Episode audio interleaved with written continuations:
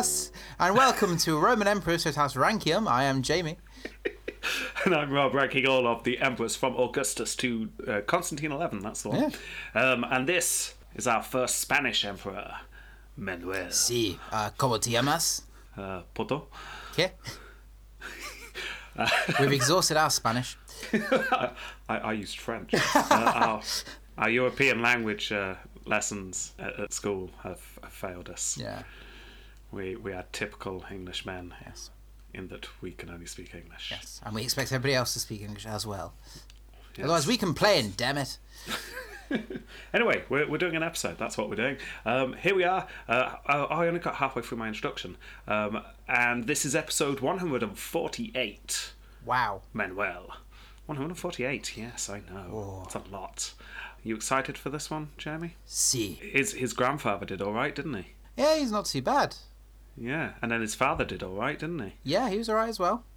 Yeah, so grandson slash son. We shall have to see. We will. But before we do see, cue, cue the sad music. Oh, what have you done this time? Now, this, this one was uh, ridiculous. Uh, this one was me saying the wrong word over and over again because I spout it wrong in my notes. But I can't spell. I can never spell. I can't read either. Was it Romans? No, it wasn't Romans. I spout Cilicia as Sicilia. oh. Yeah, two very different regions, Sicily and the bottom bit of modern day Turkey. Anyway, I kept calling Cilicia Sicilia uh, in the last episode, which, I mean, that's just wrong. Uh, and then I didn't even catch it in the edit. Didn't even catch it in the edit. Not so the I went out. Yeah, uh, so it's just there. It's in the episode. It's wrong. Uh, there's nothing I could do. I could go back and just put Cilicia in every time I said the word wrong. But no, I think our listeners deserve the unedited, unvarnished truth Yes. that I bleeped up. I, I, I think that's fair, and I think I respect you more for, for doing so, to be honest. No excuses. I'm, Nope. I'm just uh, no. I dropped the ball. Oh, what a ball to drop. I know. But there you go. So um, sorry uh, for all of you who listened to that and winced every time I said the wrong word. No. I know what it's like when you listen to podcasts and someone says the wrong word and you're like, oh, that's the wrong word. yeah. Oh, he hasn't realised yet. Oh, it keeps going on. Oh. oh, Surely he'll realise. Oh, he's not realised. Oh, yeah, yeah. nice. Although if you listen to this podcast, you're probably used to it. That, yeah, that's true. Anyway, right. This is going to be another long one, so we should probably stop waffling. Right. Are you ready? Yes. Yes, I am. Okay, right, here's how we're going to start then, Jamie. Right. We're not going to start with Manuel. We're going to start with a recap of the world. Okay. Not Three billion years. Oh, okay. No, not historically, geographically. There's a lot going on in the world at this time, and you've probably lost track of who exactly is where, and it will really help to know who's where. I'm not even sure where I am at the moment, so alone. Right. So what I want you to do in your notes, I want you to very quickly, and I'm only going to give you 15 seconds to do this. I want you to draw a map of Europe. Go. I need to find a blank page. Okay, uh, uh, tell me when. And and you can post this map up on Twitter and Facebook after Okay. the episode, Um, so everyone can see what you did. A map of Europe. All of Europe, including like the Middle East and North Africa, What? Okay. the Mediterranean, essentially. If you're listening, play along at home. Um, Don't don't just find a map. no, no, no. No, you've you've got to draw it yourself. I think it's done. That that's not bad. I mean, you've not got North Africa in it, and No, you've that's not at the bottom. really got much of the Uh, Middle East. look, oh, North that- Africa. okay, yeah, yeah, that's squiggle. And, Right. and the Middle East is that big empty space there. I am genuinely impressed. I mean, some of it looks a bit phallic, but Oh, you, you mean the Scandinavian countries, yeah. bit droopy? Yeah, you probably didn't need to do that. We're not going to talk about them. Um, I felt I needed to put them in. the, the top dangly bits of Europe. You need Sicily on there, though. I noticed Sicily is missing, so pop Sicily on. Circle. Why not? That will do. Right, okay, so here we go. The Eastern Roman Empire, or just the empire as we've been calling it, is currently in the Balkan regions and the coast of Anatolia. So we're talking modern day Greece, we're talking up a little bit from there, um, and we're talking the coast of modern day Turkey. It's also got all the Greek islands as well. So I think on my map that's Greece. Yeah. So I'm got yeah, I'm with you. Got it. Good. Now, this is the smallest the Roman Empire's ever been in our series, uh, which is a shame. But due to the hard work of Alexios and his son John too, uh, things are starting to look a bit better. However, as you should know by now, this is not the only Roman Empire on the block at this time, because the Western Roman Empire has been re reimagined, resurfaced, re Replastered. reinstated, Replastered. replastered. It's the same. It's the Yes. Same foundations the same place, Looks a bit but different, a new, but- a new cover. cover Yeah. Yes, we've got the Western Roman Empire, which is very close to being called the Holy Roman Empire, by the way. Uh, it's still not quite being called that by contemporary sources, uh, but we're, we're close. Anyway, the Western Roman Empire is essentially modern Germany, Switzerland, Austria, a little bit of southern France, and the north of Italy. Makes sense. I'm with Have you you. got that on your map? Uh, do you want me to write it on? You do, because you're going to post this up on Oh. Twitter and Facebook for our listeners to use. Okay. So, H R E. Excellent. It currently does not have an emperor, the Western Roman Empire, but Conrad III is the king of the Romans. It's all very complex politically, but essentially what this means is that he is due to be crowned emperor, but they've not got round to the actual event yet. Conrad. Conrad, Conrad III. Yeah, he's going to be emperor. Everyone agrees he's going to be emperor, but the Pope's not put the crown on the head. Right. He is, in all but name, the Western Emperor. Fair enough. Yeah, Conrad. Remember him? He comes into the story. Conrad. now, when Manuel becomes emperor, the king of the Franks, or essentially France, is Louis VII. So, just put Louis VII in France. King of England is Stephen, although Henry II is soon going to take over. But you don't really need to know that, that's just interesting. Uh, this is more important though. The south of Italy and Sicily is being held by the Normans, remember? And their king, obviously, is King Roger. Yeah, it is. So, south of Italy and Sicily is held by the Normans. Egypt is being held by the Fatimid Caliphate. That is a caliphate that's been around for a while, but not really been much of our story, and just so you know, it's falling apart. The old Abbasid Caliphate region is also highly complex, so I'm going to try and simplify it. The fighting of the First Crusade makes this region even more complex, but just know that a rising power in this region is the Zengi dynasty. The founder, called Zengi, is uh, currently alive and ruling lands in modern northern Iraq and Syria. So, that sort of region, the Zengi dynasty is rising. Got it. Then, because we're still going, Crusader states. Yeah. The Crusader states, uh, the only ones we're focusing on at the moment is Jerusalem, currently held by the Christian king of Jerusalem, and then Antioch. As we saw at the end of the last episode, this is being held by the Frankish Raymond. Where the hell is Antioch? I've gone almost two years without knowing where the hell it is. You keep mentioning, like, Okay. oh, that place, yeah. Huh? Do you, do you know where Jerusalem is? On my map, it's here. Yeah, yeah, yeah that's, that's pretty good. Right, keep keep going up Yep. Until you, you hit the top right hand corner where land starts going left along the bottom of Turkey. Yeah. Uh, Antioch's roughly there. Okay. Good. If you remember, uh, Raymond and John too were having a bit of a, uh, a to do uh, just before John died. So just know that's going on. Okay. Right, now into Anatolia. The Romans have the coast back and also now have a large portion of the interior on the left hand side of Anatolia. Uh, but the bottom, Cilicia, uh, which the name I kept getting wrong last time, uh, is being fought over with the Armenians at this time. Ah, yes. Yep, so that is a two colour part of the map. The Romans are on top at the moment. The Danishmends are in the top right hand corner of Anatolia. They're a Turkish group. And the real interior of Anatolia uh, that's not being held by the Romans is the Sultanate of Rum, being held by a sultan. Yar, pirates. Yes, Running out of room. that's fine because I've finished. That's what's going on in the map. The reason why I've started with that is because Manuel deals with all of these people. So you do kind of need to know all of them. Fair enough. And have a good idea where they are. So a nice, calm, short episode then. Oh, yes, yeah, yeah. So, quick quiz. Uh, name someone who's in Anatolia. Anyone at all. Um, that would be the Demi- uh, the Sultan of Rum, Good. And the Danishmends Dan- are there as well. Excellent. Okay. Who, who's in France? Um, Louis Seven. Nice. Excellent. Uh, where's the Pope right now? Oh, I've forgotten. I've got Conrad III, who's the king, but I've forgotten where the Pope is. In Rome. The Pope's Oh, well, in Rome. okay. right. Yeah, yeah. Okay, good. Right, okay. Right, you ready to begin then? Uh, yes. Yes. Yes, I am. And if you're listening, just look up that map that Jamie's drawn. It's highly detailed. I'm uploading it now. Good. Laugh at the dangly bits, and hopefully the rest will be useful. That's what I tell my wife.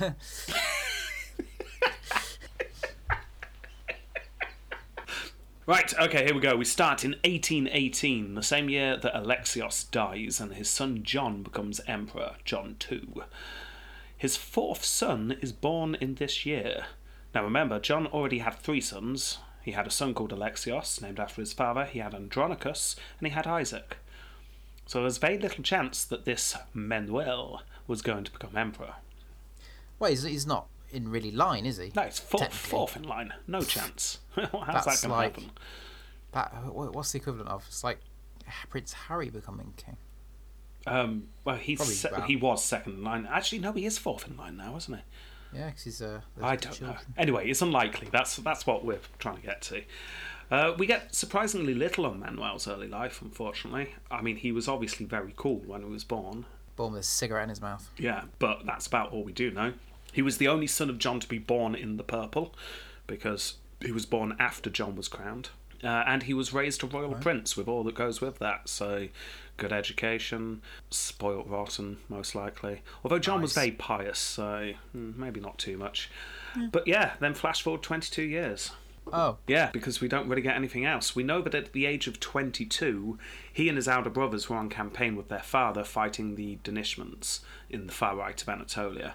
Uh, according to Nicetas, Manuel himself led a charge personally during a battle without his father knowing. coolest charge ever. Oh yeah, the the prince really got into the thick of things. He jumped onto his steed. He didn't call it a horse. He called it steed. That's so cool. He flicked his cigarette onto the floor and just said, "Who's with me?" See. and then off they went.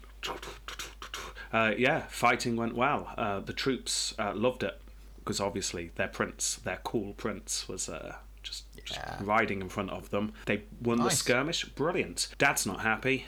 John was not impressed at all. He publicly praised his son. Well done, son. Great deeds. We've vanquished the enemy, etc., etc. Uh, but then John had words in private. Oh yeah, yeah, yeah, yeah. Uh, I'll quote here. John made Manuel stretch himself out downwards and flogged him for being rash and forbade him to engage with the enemy in close combat. Oh, I imagine on his knees, back out, arms outstretched, that kind of Yeah, yeah, yeah. Full on. You. It's like I've had to praise you in public, but don't you ever do that again, son. It is reckless. Foolish it's dangerous. boy. I send people I don't particularly like to lead the charges for a reason. They always die. Yeah. Now, it was around this time that John was looking to make alliances with other major powers. If you remember, John was quite savvy politically, and he was tying lots of different people into the uh, the Roman royal family. And this was also true with um, Manuel's grandfather Alexios, because both Alexios and John had both paid the Holy Roman Empire um, a disgusting amount of gold Nice. to deal with the Normans. Well, John was thinking towards the end of his reign, well, wouldn't it be better if we didn't need to spend all that money? Wouldn't it be better if we had a family tie with the Western Empire, and that way we'd just work together naturally? Maybe That's we should mate. just That's, that's a good deal to try and make. yeah, exactly. Makes so, sense. John sent a message to the King of the Romans, Conrad. How about one of your daughters marries one of my sons? I happen to have a particularly cool one called Manuel. I mean, at the moment he has massive lash marks on his back, but boy is cool. But he, he, he didn't even he didn't even whimper when I was doing it. That's how cool he was. He, he merely lit a little black cigar and said, "I am sorry I've betrayed you, father." Suffered the whole thing in silence, stood up and said, I concede to your point. A point well made. Yeah. Um, anyway, so uh, the message went off to Conrad. Unification, two royal families, perhaps. Uh, Conrad wasn't too sure about this. Manuel was, yes, very cool, uh, but he was also the youngest of four sons. He's hardly in line for the throne. So, really, is he worthy of one of my daughters? thought Conrad. Instead, in what I can only assume was a masterstroke of a move, Conrad sent his sister in law. You get the impression he didn't get on with his sister in law and Yeah. went, Bertha! Yes, her name was Bertha. Uh, Bertha, you're off to the Roman Empire. to marry the son of the emperor there. Bye. Do you think it's a punishment? It's like this is for putting marmalade on my toast. You know I like jam, Bertha. You know I love jam. I, I, I'm guessing Bertha wasn't well liked. Oh, ooh, brilliant. There's not much on her, but what we do get, uh, you get the impression she's not well liked, which is a shame. anyway, um, things are developing in the Eastern Empire quite rapidly at this time. So Bertha's on her way over, but things are going on in the uh, Eastern Empire. As we saw in the last episode, John's two eldest sons suddenly died in quick succession. Yes. Yeah, Alexios and Andronicus just dead of lurgy. That's that's a, a tough year. Tough year. And then, shortly after promising Raymond, Prince of Antioch, that he would be back to deal with him, John himself suddenly dies of an, an embarrassing scratch. Oh yeah. Yeah. um, and surprisingly, he named his successor on his deathbed not his eldest remaining son, but his youngest, Manuel. I, I guess you know you probably trust Manuel a little bit more. Like you know you've been in the fighting. I get you're younger. You probably live a bit longer. Well, his um, elder brother Isaac had been in the fighting as well. But Oh, if you remember, towering rages was the quote I used. Apparently, Isaac would occasionally lose it. And uh, John thought maybe his calmer son, his cooler son, should maybe take the reins. Oh, you wouldn't want to be the uh, the messenger giving that message to Isaac, would you? Oh, we'll get to that. Now, now, sir. oh, oh, we'll get to it, don't worry. Uh, because at this time, Isaac wasn't with his father and his brother Manuel. Isaac had been sent back to the capital to deal with his two brothers' funerals. Hmm. So Isaac's in Constantinople, Manuel's out in the field. John's died, Manuel's been declared emperor. Can you hmm. see the problem? yeah, it's a bit of a kind of a this is now my place. Screw you kind of problem. Yeah, well, Manuel, who is 25 at this point, by the way, so hmm. still young, he realizes he is the emperor.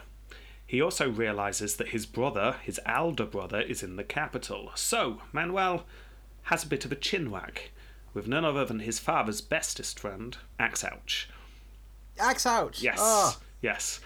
I remember him. There is no way Isaac's not going to claim the throne, they decided amongst themselves, so they need to act fast. Axouch personally set off immediately and with great haste. This was not delegated to anyone. Remember, Axouch was right hand man of the Emperor for, for decades. So, Yes. yeah, he's got a lot of power. He is so quick rushing back to Constantinople that he actually beats the fastest of things, rumour. He gets back before news that the Emperor's dead reaches the city. So no one in the city fast. knows apart from Axouch. He goes straight to the, the palace and informed Isaac what has happened. Your father's dead, and he said your little brother's in charge. Before Isaac could respond, Axouch then said, Oh, one more thing, you're under arrest. Ooh. Yeah. Isaac's politely uh, escorted to a certain set of rooms in the palace and Right. put under guard. Isaac just capitulates, to put it bluntly. He, Oh, fair he does not fight against it. He realizes that he can't. Axe Axouch, remember, has been essentially running the empire alongside John for, for years. So when Axe Axouch says, let's do something, it gets done. Fair Yeah. enough. Uh, then Axouch called a meeting of everyone high up in the church. We're going to have any problems with this, he figured out. It's going to be with the church because I've got the palace sewn up. He had with him a document from Manuel promising everyone in the meeting 200 pieces of silver as long as everyone was happy with Manuel being the emperor. Nice. Yes, sir. Said everyone. Yes, the church decided to back the younger brother's claim. There you go, Yeah. the church is sewn up. Little Wonderful. did they know that Axouch actually had two documents. The first one offered 200 coins of silver. What do you think the second one offered? Was it if they did accept that, uh, like a is a sign here, please? Oh, it's an execution form. Sorry no, about that. no, other way, although I like you thinking. It was. Two hundred gold. Yes, yeah. if Oh. they didn't go for the silver, they would have offered 200 gold, but Nice. they went for the silver. So, Do you think they, they, they told them afterwards? Well, you went for this, but you could have had gold. You'd ah." signed, you'd ah. Yeah, that's what. Axouch said. So it was a relatively settled capital that Manuel arrived in shortly afterwards. Axouch had sorted it all for him. Uh, to make sure, Manuel then announced, upon his arrival, that every household in the city would receive two gold pieces, probably using the money Wow. he was planning to pay the church, which he didn't have to spend anymore. See, would you be te- if you lived in the city at the time? You'd like, well, yeah, I want two gold pieces for each each household. My house has multiple rooms in each one. I consider a different household. You jest, but I genuinely had a thought like that, and it did make me go, wow, history is so complex. There's things like this you read and just go, oh, that happened. How did they sort out what a household was? What rules Yeah. were in place? These things are not, th- these are hugely complex things. Because they, And- I- they, had, they would have had something similar to a census, wouldn't they? Yeah, uh, they'd on that. Would you have houses of uh, multiple families uh, living in them? Does that count as one household? Ooh, uh, yeah, yeah. yeah. Things are complicated. So many questions. So many So questions. many questions. Yeah, but not for this podcast. No. That's for uh, Byzantine administration totalis rankium. yes. Yeah, well, we judge all the red tape.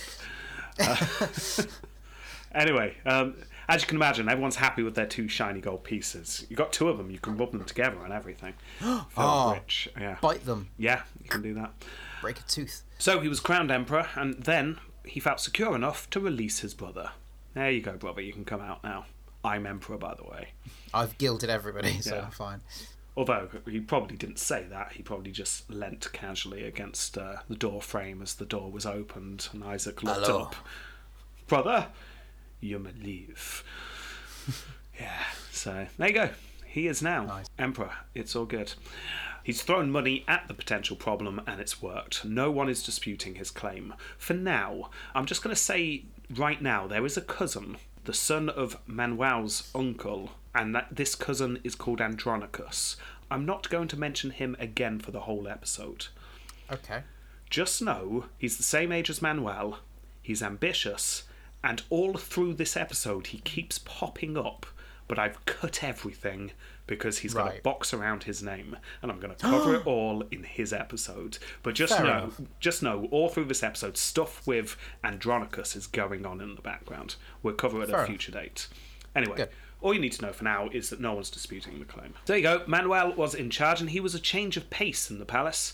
Uh, His father, as I said, was very serious and pious, whereas Manuel was fun-loving. He was also keen to push the successes of his father and grandfather, uh, but he was less less of a serious man.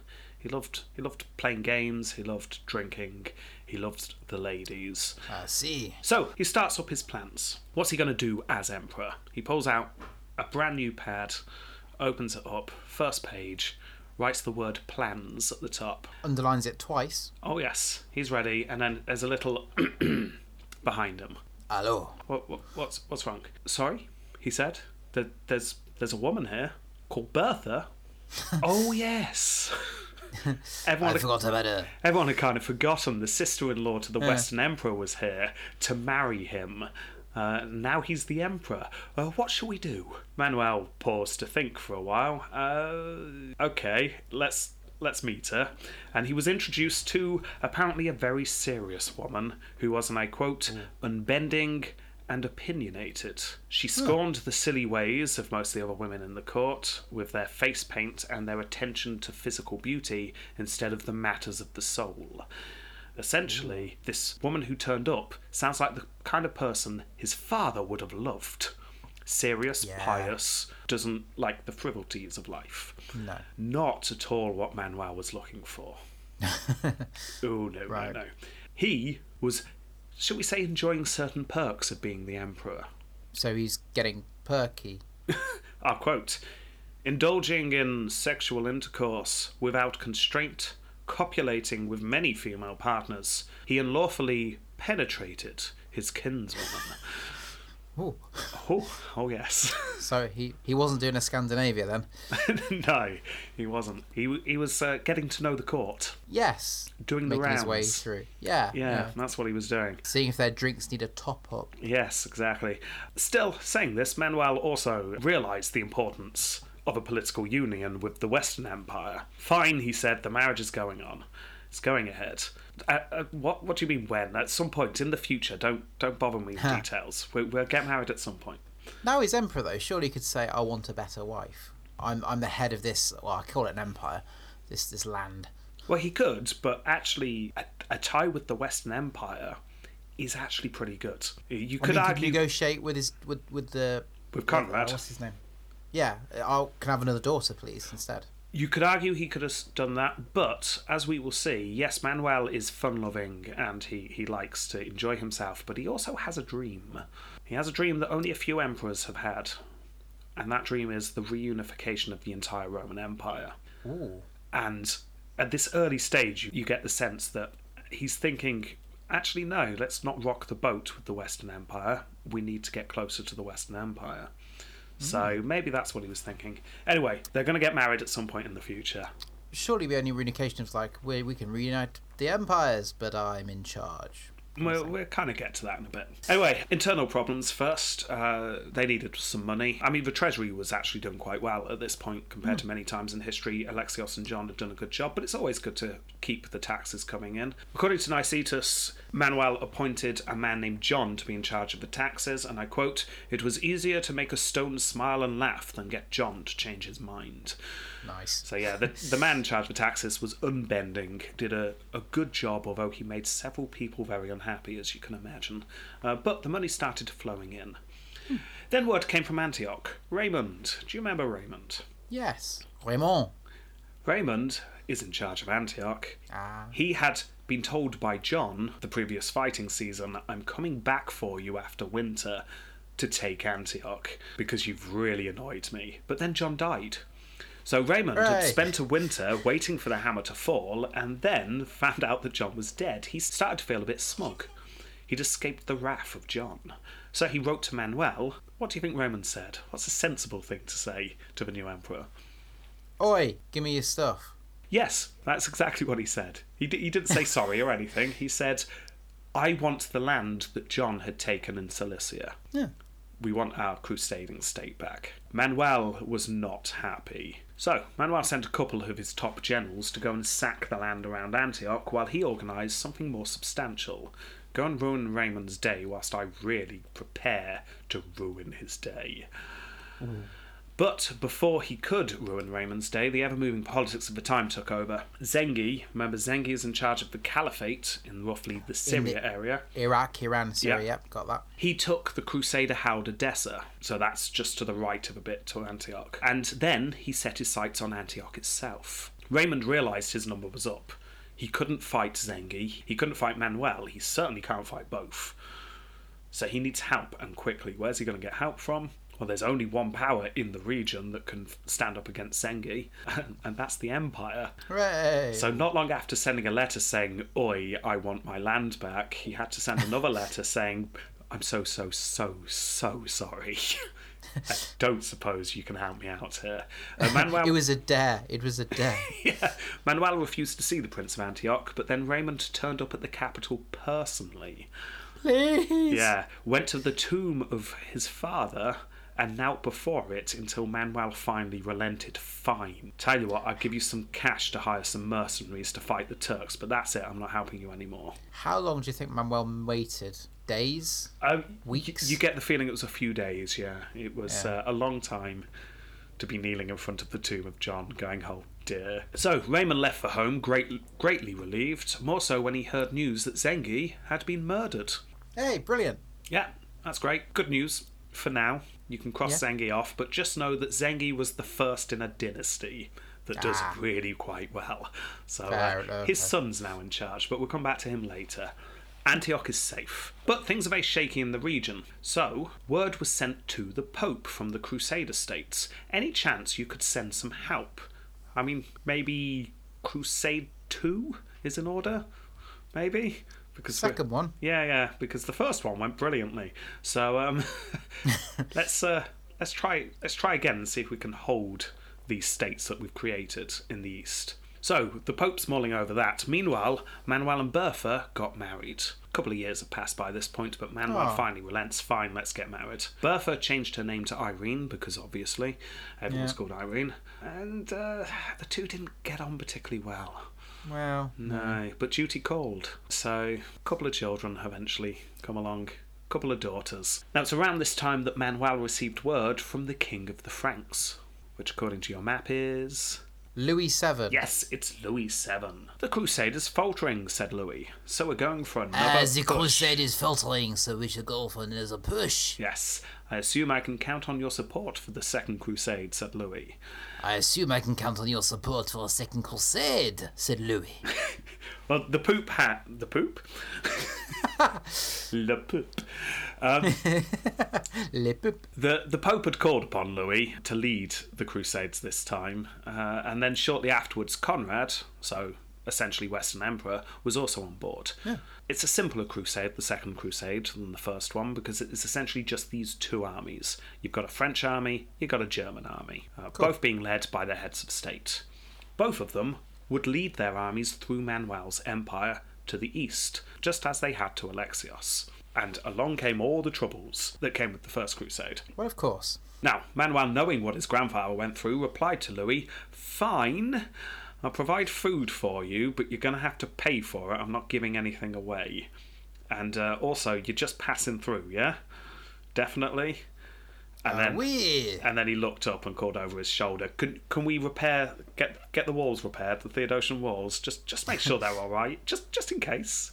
Just in case. I'm sure it's fine. I know they're technically our allies, but we are going to have two large armies in front of our cities. Just just make the walls up. Make sure they're fine. Yeah? Nice and big and strong. Yeah. The German army arrived first. Manuel sent a force out to escort them across his land. Things were tense, as things always are when there are large numbers of bored men with weapons. Uh, at Adrianople, tensions broke out. A group of Germans were attacked by Roman vagabonds, essentially. They were ambushed on the road. In retaliation, the nephew of Conrad burnt down a monastery. Ooh, Yeah. Uh, this that's nep- not fair. That's not equal. well, this nephew had a red beard, and because of this, he developed a nickname, and this nickname he goes down in history as, and that is Barbarossa. Nice. Yes, more on him later. Just know if we do season three, you can put a box around his name. Yeah.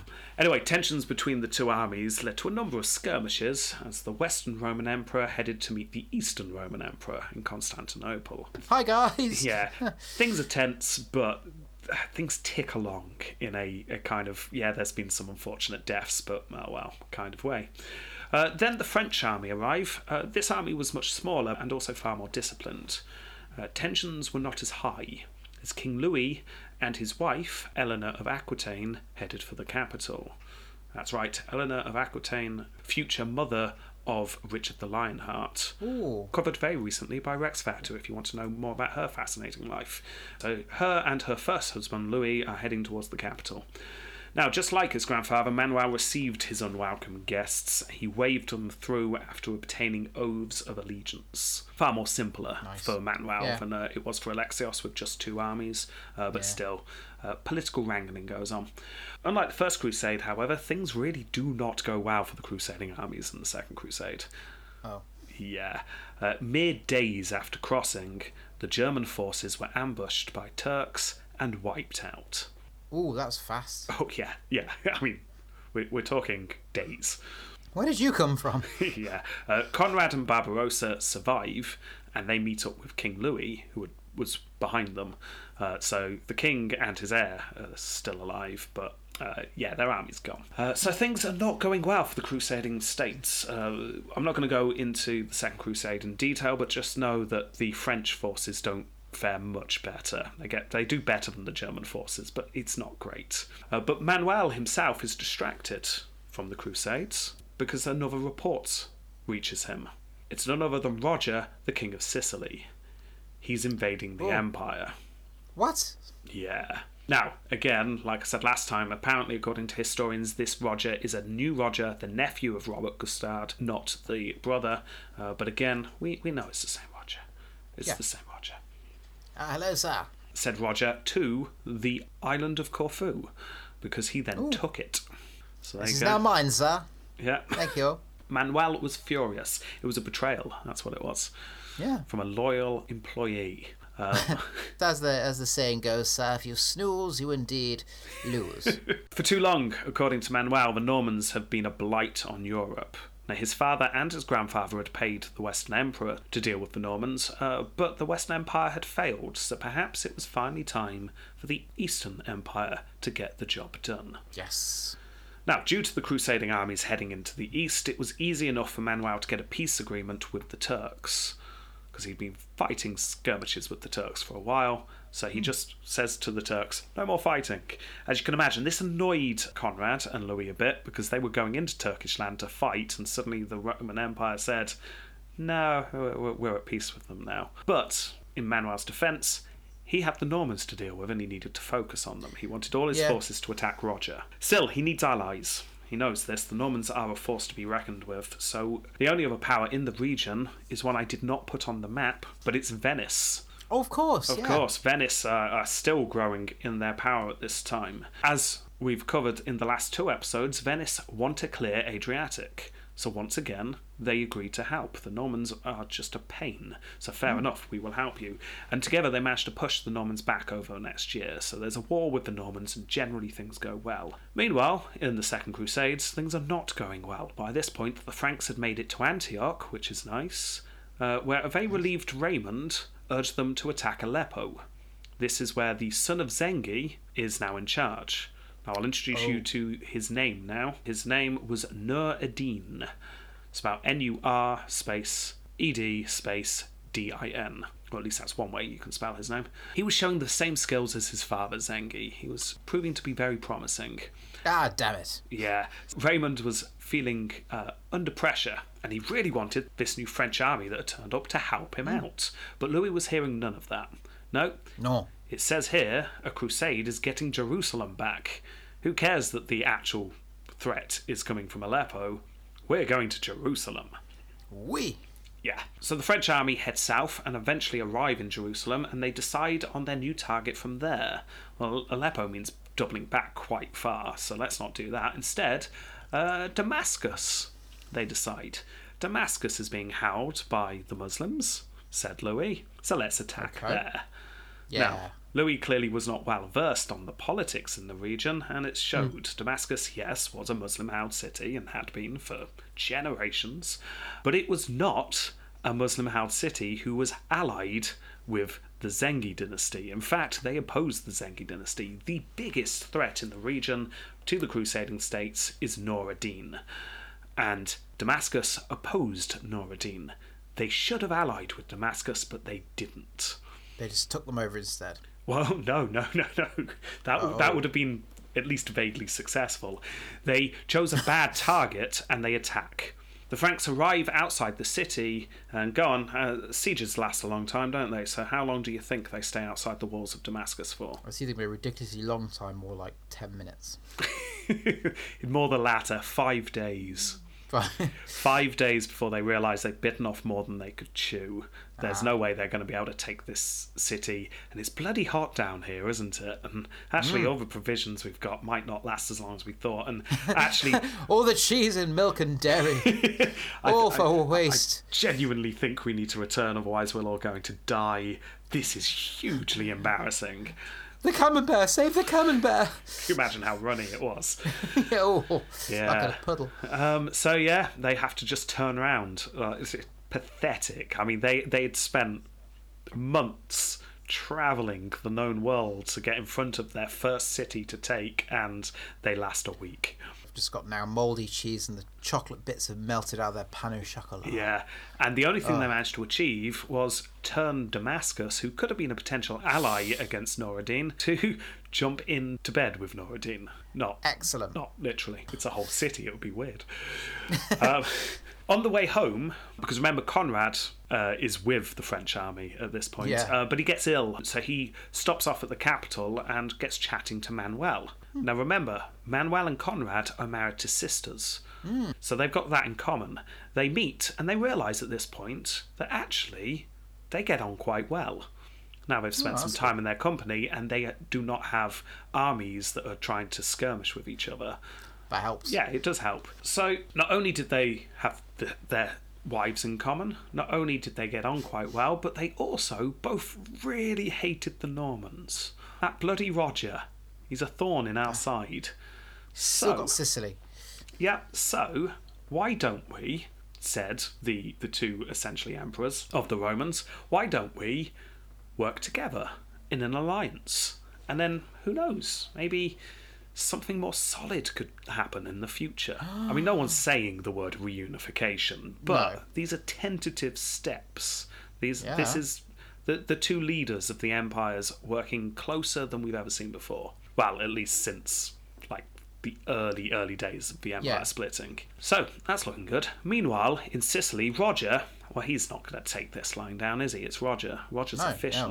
Yeah. Yes, He knows what's going on because obviously you can intercept any mail he wants. that's true. Yeah. He's also not happy about his failure to take Corfu. I mean, he managed to take Corfu, but then he lost Corfu. Uh, and he's really not happy, but two of the major powers in the world are now unifying against him. So he uses some of his political cunning. First of all, he approached the Serbs on the Dalmatian coast. How about a little revolt? He said. You guys are technically in the uh, the Roman Empire, but you've not really been in the Empire for a while, and no one really knows what colour to colour you in on the maps. So why don't you go for full on independence? And also at the same it. time, you can it. drag the Hungarians in because they're up for it. They love a scrap. Exactly. Now, as mentioned last episode, this region is in turmoil and it's not really been controlled by the Empire for a while. It's been pretty much given up on. And it does indeed go into full revolt at this time, thanks to a little nudging from Roger. At the same time, Roger approached a rival to Conrad. Conrad isn't technically the emperor yet. I mean, yeah, we all know he's going to be emperor, but the Pope's not put that crown on his head. So, why don't I help you stop that from happening? He said to Conrad's rivals. Wahaha. Yeah. And Roger's plans work. Uh, Manuel was forced to focus on putting down revolts in the Balkan region for a couple of years, while at the same time Conrad was bogged down in internal problems. Uh, Roger showed some great political savvy here and managed to stop this alliance of the Roman empires. However, this only works for a couple of years. Eventually, Manuel manages to calm things down, as does Conrad, and they start really thinking seriously about invading southern Italy and Sicily with their combined forces. Nice. And then everyone starts dying, making a very complex political period even more complex. Why are they all dying? Is it? Is Oh, it like a just plague? coincidence, people just, start oh. dying. Yeah, first up's Conrad himself in 1152. Oh. Yeah, Conrad dies. Uh, his nephew, Barbarossa, takes over. Now, like his uncle, Barbarossa wanted to wage war on the Normans, but Barbarossa was less keen on Manuel than his uncle had been. That personal friendship wasn't there. Plus, as ever, the change in leaders caused internal tensions, so Barbarossa was forced to fight for his own throne in a great story that I really look forward to Pontifex covering because it involves the Pope. So they'll be covering all of this. So that'll tide people over until eventually we get to him if we Nice. do series three. For now, all you need to know he's off the table. Uh, as is the current Pope, Pope Eugenius, because he's dead. He dies. That causes some political turmoil as well. Yeah. Uh, and then Roger. What? Roger dies. Or No, he doesn't. so claim the books. Now, obviously, what Roger did is he said, I've had enough of this, William's son. You take Yeah. over. I'm off to the New World to invent email. I thought we'd go back and say, "Can I have my old Jeb back?" Oh, I don't So- know. We'll, we'll see. We'll see, won't we? Uh, but just know, Roger. Roger decides he's stirred the pot enough. He'll leave it to his son William. Uh, so now the man in charge of the Normans is William the Bad. That doesn't bode well. Well, actually, it's not as bad as you might think. Um, he, It's not he- as bad as his name implies. no, no, he, uh, he was not called bad because he was a complete pushover. Um, yeah, he manages to hold his own, as we will see. Okay. So, Manuel, watching this from a distance, decides, okay, that's messed up the plans. Uh, the the person who I was going to invade is now dead, and the person I was going to invade with is now dead, and the Pope is also dead, and that always causes problems. So, uh, what's going on? Yeah. Well, why don't I just go it alone? Thinks Manuel. I mean, yeah, I don't have the Western Empire with me anymore, but the Normans are also weak because Roger's no longer there. I don't need Barbarossa's help. The problem is, he's still caught up fighting a full on war with the Hungarians. That war's not over. He's just managed to get on top of it, but he can't leave the war. So he's fighting in Hungary, but he wants to make a push on the Normans. Well, yeah, makes sense. He doesn't want to wait because Roger's only just died, and this is the best time to push. Wha- Sorry, uh, wha- retired. wha- wha- I say died in its uh, least Thank you. literal sense. So he sent two of his top generals, Michael Palaiologos and John Ducas. That's right, another John Ducas. yeah, brilliant. just know the Ducas family's still going strong. Saves on, on name badges, though. It really does, doesn't it? Pass the same one down. So he sends them over to Italy uh, with a plan. I can't give you too many men uh, because obviously we need them for the war with Hungary. But what you guys can do is go over to South Italy, find some cities that still think of themselves as part of the empire, because the Normans have only held the region for about 100 years or so. So find anyone who wants to revolt and then encourage them to revolt. Tell them that once they've started the revolt, the empire will be over to help out. On a scale of 1 to 10, how well do you think this works? Uh, two. 10. Wow, okay. Oh, it works astonishingly well. The city of Bari is uh, it's in the heel of Italy. It was the capital of Byzantine Roman Italy for centuries, uh, and it only fallen to the Normans, like I say, about a century before. It still had strong pockets of uh, wealthy citizens that considered themselves part of the empire, Yeah. but being occupied. So they essentially open the gates and say, "Come on in." Uh, local lords join the, revolt, and with Bari taken, and then also with rumours that William the Bad had died because he was feeling a bit peaky at the time, Yeah. uh, Norman morale collapsed. Then the new pope, this is Pope Adrian. The Brilliant. one and only English pope in history, Ah. incidentally. He received news of the Norman defeat gladly and then met up with some of Manuel's ambassadors. How about I help you out, says the Pope. I hate the Normans as well. so, since you're kicking them, I- I'll give you a hand. I'll offer you some thoughts and prayers. Oh, and uh, and some money for mercenaries. Brilliant. Yes, yeah. You get an alliance between the East and West churches at this point, although it's more political alliance rather than anything to do with the churches Yeah. itself. But uh, you've got the two the two sides working in together to just give the Normans a bit of a kicking. Fair enough. Within six months, the entire south of Italy is back in the empire. Re- wow, nice. Yeah.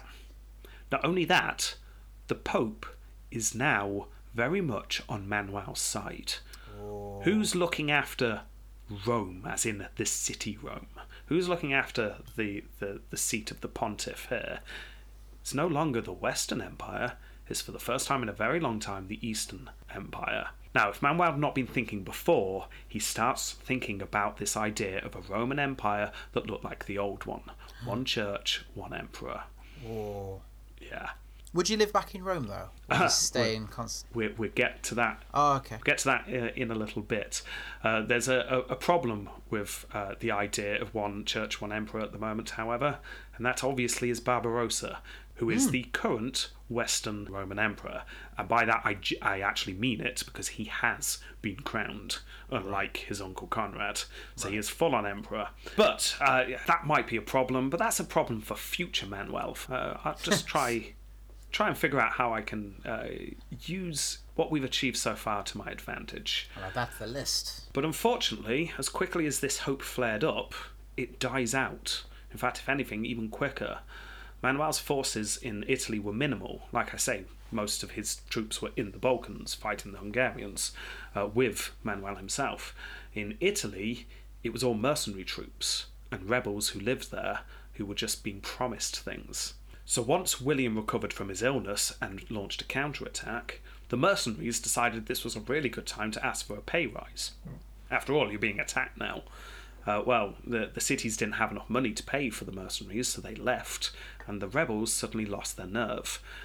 What few Roman forces they had in Italy were not strong enough to fight this counterattack, and in 1156, the Battle of Brindisi, the Romans were wiped out, and almost overnight, all their gains over the last year in Italy fell apart. Just like that, they've lost everything in Italy once more. This is the last time the Roman Empire would ever hold anything in Italy.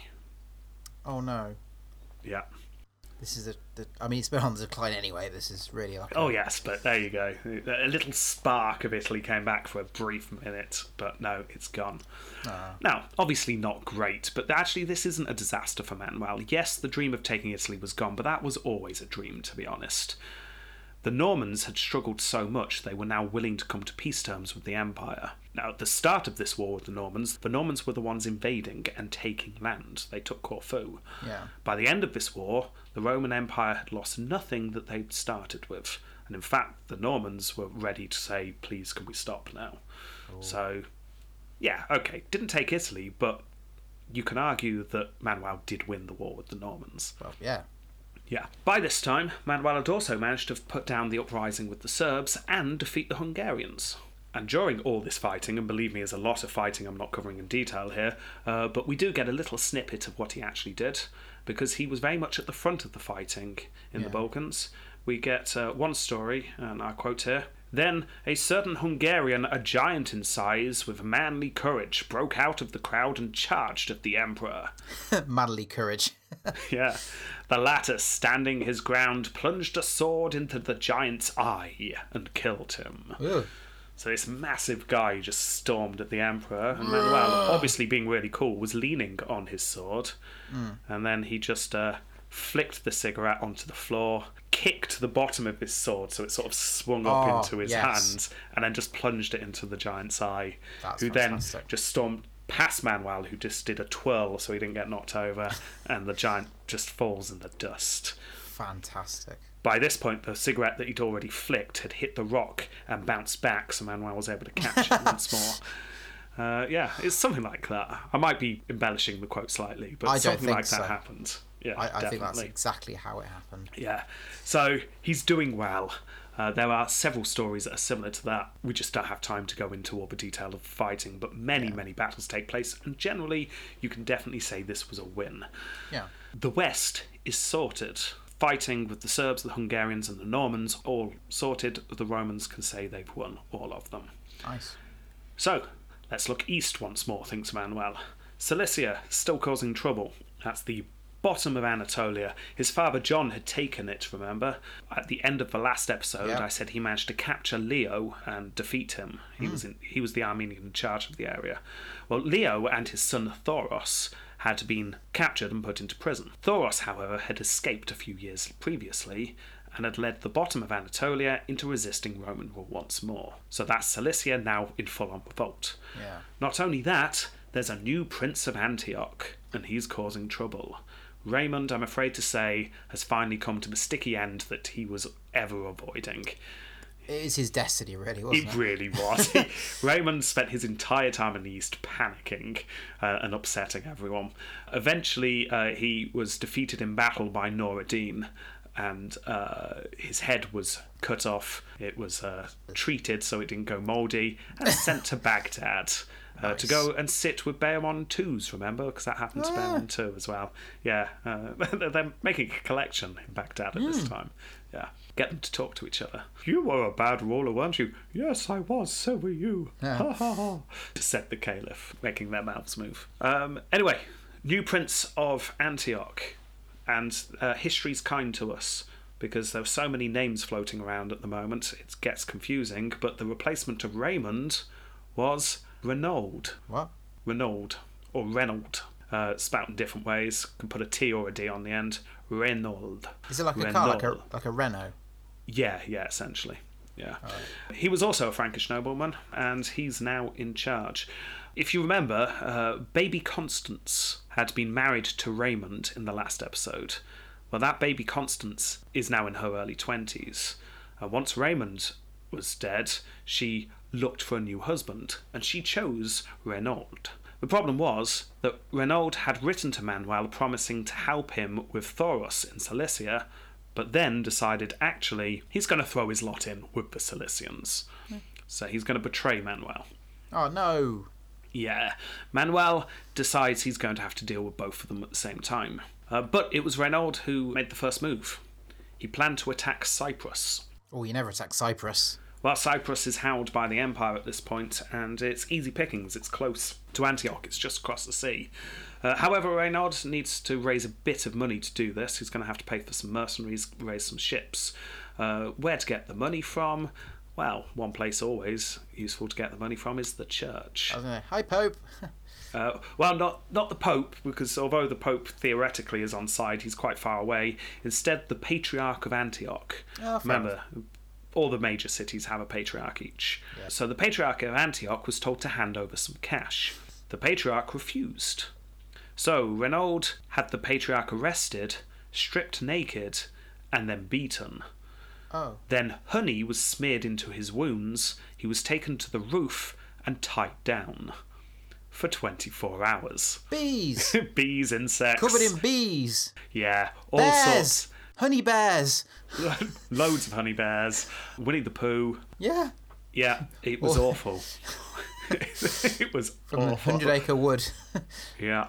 Uh, as you can imagine, after after 24 hours, the patriarch agreed to hand over the funds. Why is he wearing a t-shirt and not any trousers? I can't take this. Uh, the, the funds were handed over, the, the ships were raised, the mercenaries were, were purchased, and uh, Cyprus was attacked, plundered, and stripped bare.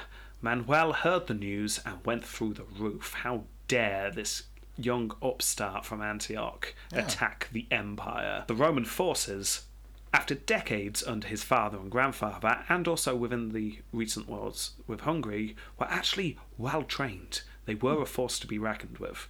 Uh, we have a good Roman army at this point.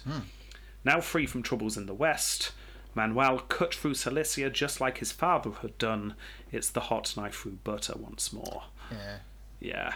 Uh, Thoros managed to escape in one of those toast crumbs, just like his father had done, but a majority of Cilicia was under Roman rule once more. So there you go, that's back in the Empire. Wonderful. Renaud heard about the size of Manuel's forces and panicked. Oh dear, I didn't realise you were going to be able to get over here that quick. I thought we had Cilicia in between us. Oh dear. Yeah. Essentially, this is the same story I told last week, just with Manuel instead of John, Thoros instead of Leo, and Renaud instead of Raymond. Exactly the same thing plays out. Yeah, very similar. Now, last time, it ended with John saying to Raymond, I'll be back for you. Well, that happens again, but this time, the Roman Emperor doesn't suddenly die. That helps. Manuel says, I'm coming for you, and Renaud sends word to Manuel saying something along the lines of, Oh dear, oh dear, oh dear, please, please, please, what can I do to make this right? Manuel sent a reply, Come to see me. Oh, oh, oh, don't do it. Don't, don't. Come to see me barefoot and hatless, No. and beg. And I might, I might, just might, let you live. Oh, and I'll be having Antioch, thank you very much. Not Antioch. non. That's non-negotiable. yeah, none of this ally business, like my father suggested. I'm just having the city. Uh, Renaud uh, complied. He arrives at the camp. He begs for forgiveness. Not far behind him is the King of Jerusalem. Now, if you remember last episode, the King of Jerusalem at this point was a man named Fulk, but don't remember that because Fulk's dead. Uh, Fulk's son is now in charge, Baldwin III. I love the name Baldwin. Yeah. So, Baldwin, King of Jerusalem, turns up. Now, he didn't like Renaud. He had disagreed with the attack on Cyprus, so he was more than happy with Manuel and the humiliation of Renaud. Also, recently, coincidentally, Baldwin III had got married. None other oh. than Manuel's niece.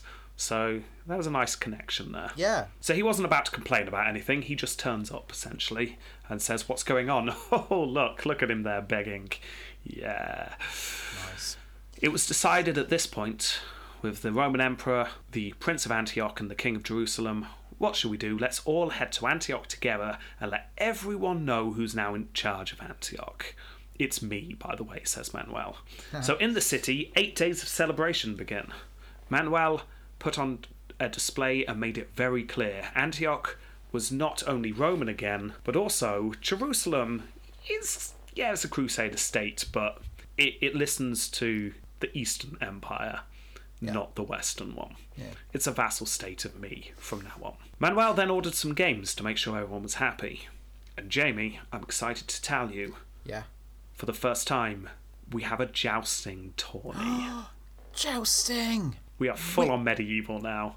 We love jousting. Jamie. Yeah. I mean, okay, we've had crusades and knights for the last couple of episodes, but jousting now. Yeah. According to one source, Manuel had heard some of the Latin troops boasting of their abilities with the lance and jousting. Uh, Manuel, Manuel wasn't going to stand for that.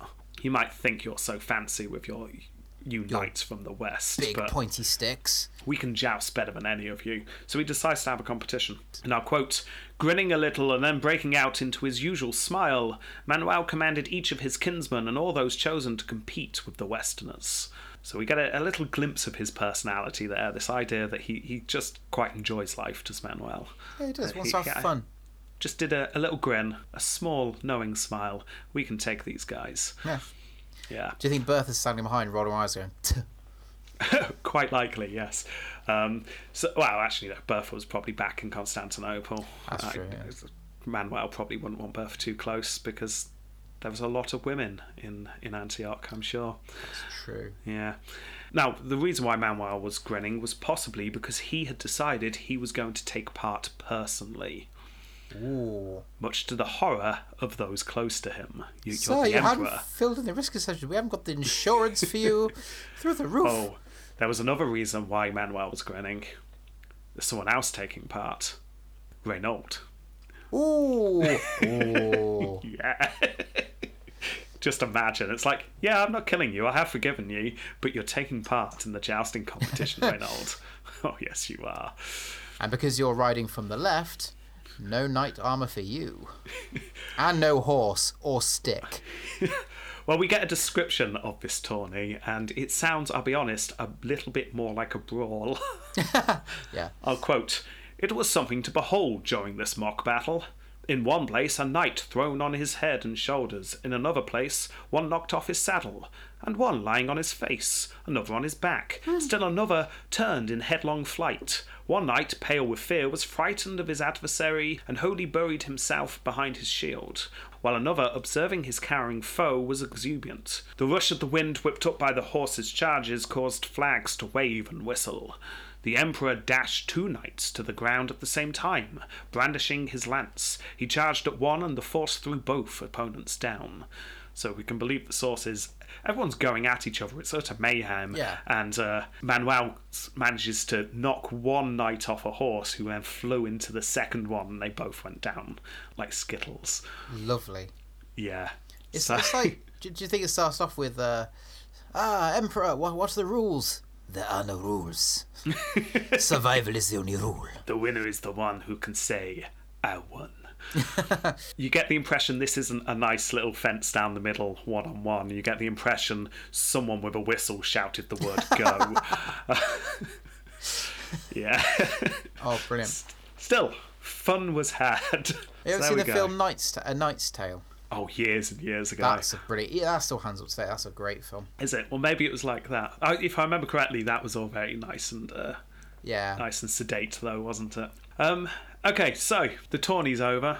Uh, Manuel does well. He stays in Antioch for a while, and he finds a new friend.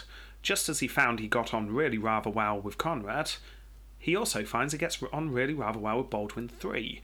And hmm. again, we see a glimpse of Manuel's personality here. You get the impression he was a likable man. People Nice. enjoyed his company.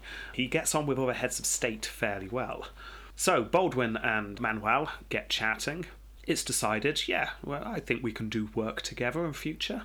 Definitely. But it's not long before Manuel's heading back to the capital. Now, Baldwin had hoped that Manuel would go and attack Nur ad-Din. After all, Nur ad-Din is the biggest threat in the region. But Nur ad-Din, realizing this, had sent word to Manuel I know you're in the region.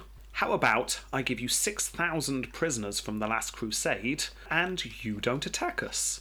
Cool. said Manuel, who was probably thinking of going home anyway. It's like, yeah, we're fine. I was heading home, so I'll head home with th- 6,000 prisoners. Yeah. Uh, and I, yeah. I'm currently on a massive jousting high as well, so. Yeah, this is great. So they head home. On the way through Anatolia, they were ambushed by the Sultanate of Rum.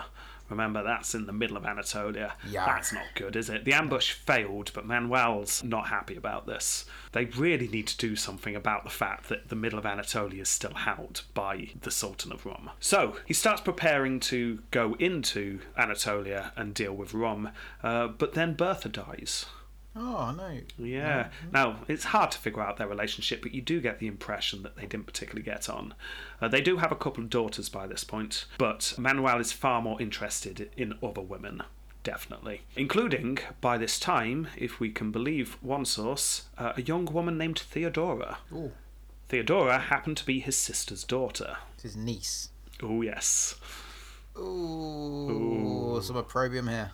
Oh, yes, a little bit. No, apparently he was upset by the death of his wife, but uh, obviously not that much because he had several mistresses and they kept him entertained. I, I'm so upset. I don't think I can be alone tonight. yes, that kind of thing. Yes, apparently uh, his niece Theodora was uh, set up. Do you, do you remember? I don't know this for certain, by the way, um, but do you remember uh, Constantine IX built his uh, his mistress palace right next to the palace?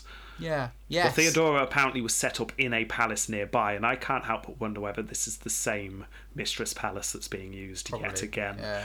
Uh, yes. So, um, yeah, just know that he had someone to comfort him, shall we say.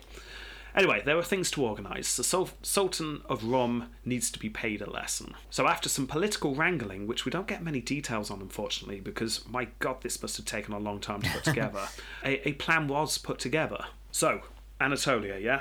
Modern day Turkey, yeah? Sultan of Rum's right in the middle of it. Yeah? Okay. Manuel was going to attack from the west, from Constantinople, obviously. But what's better than attacking from one direction? Two directions. Yeah. So, troops under his general would attack from Antioch using forces from Antioch and also forces that Baldwin supplied from Jerusalem. So there we go.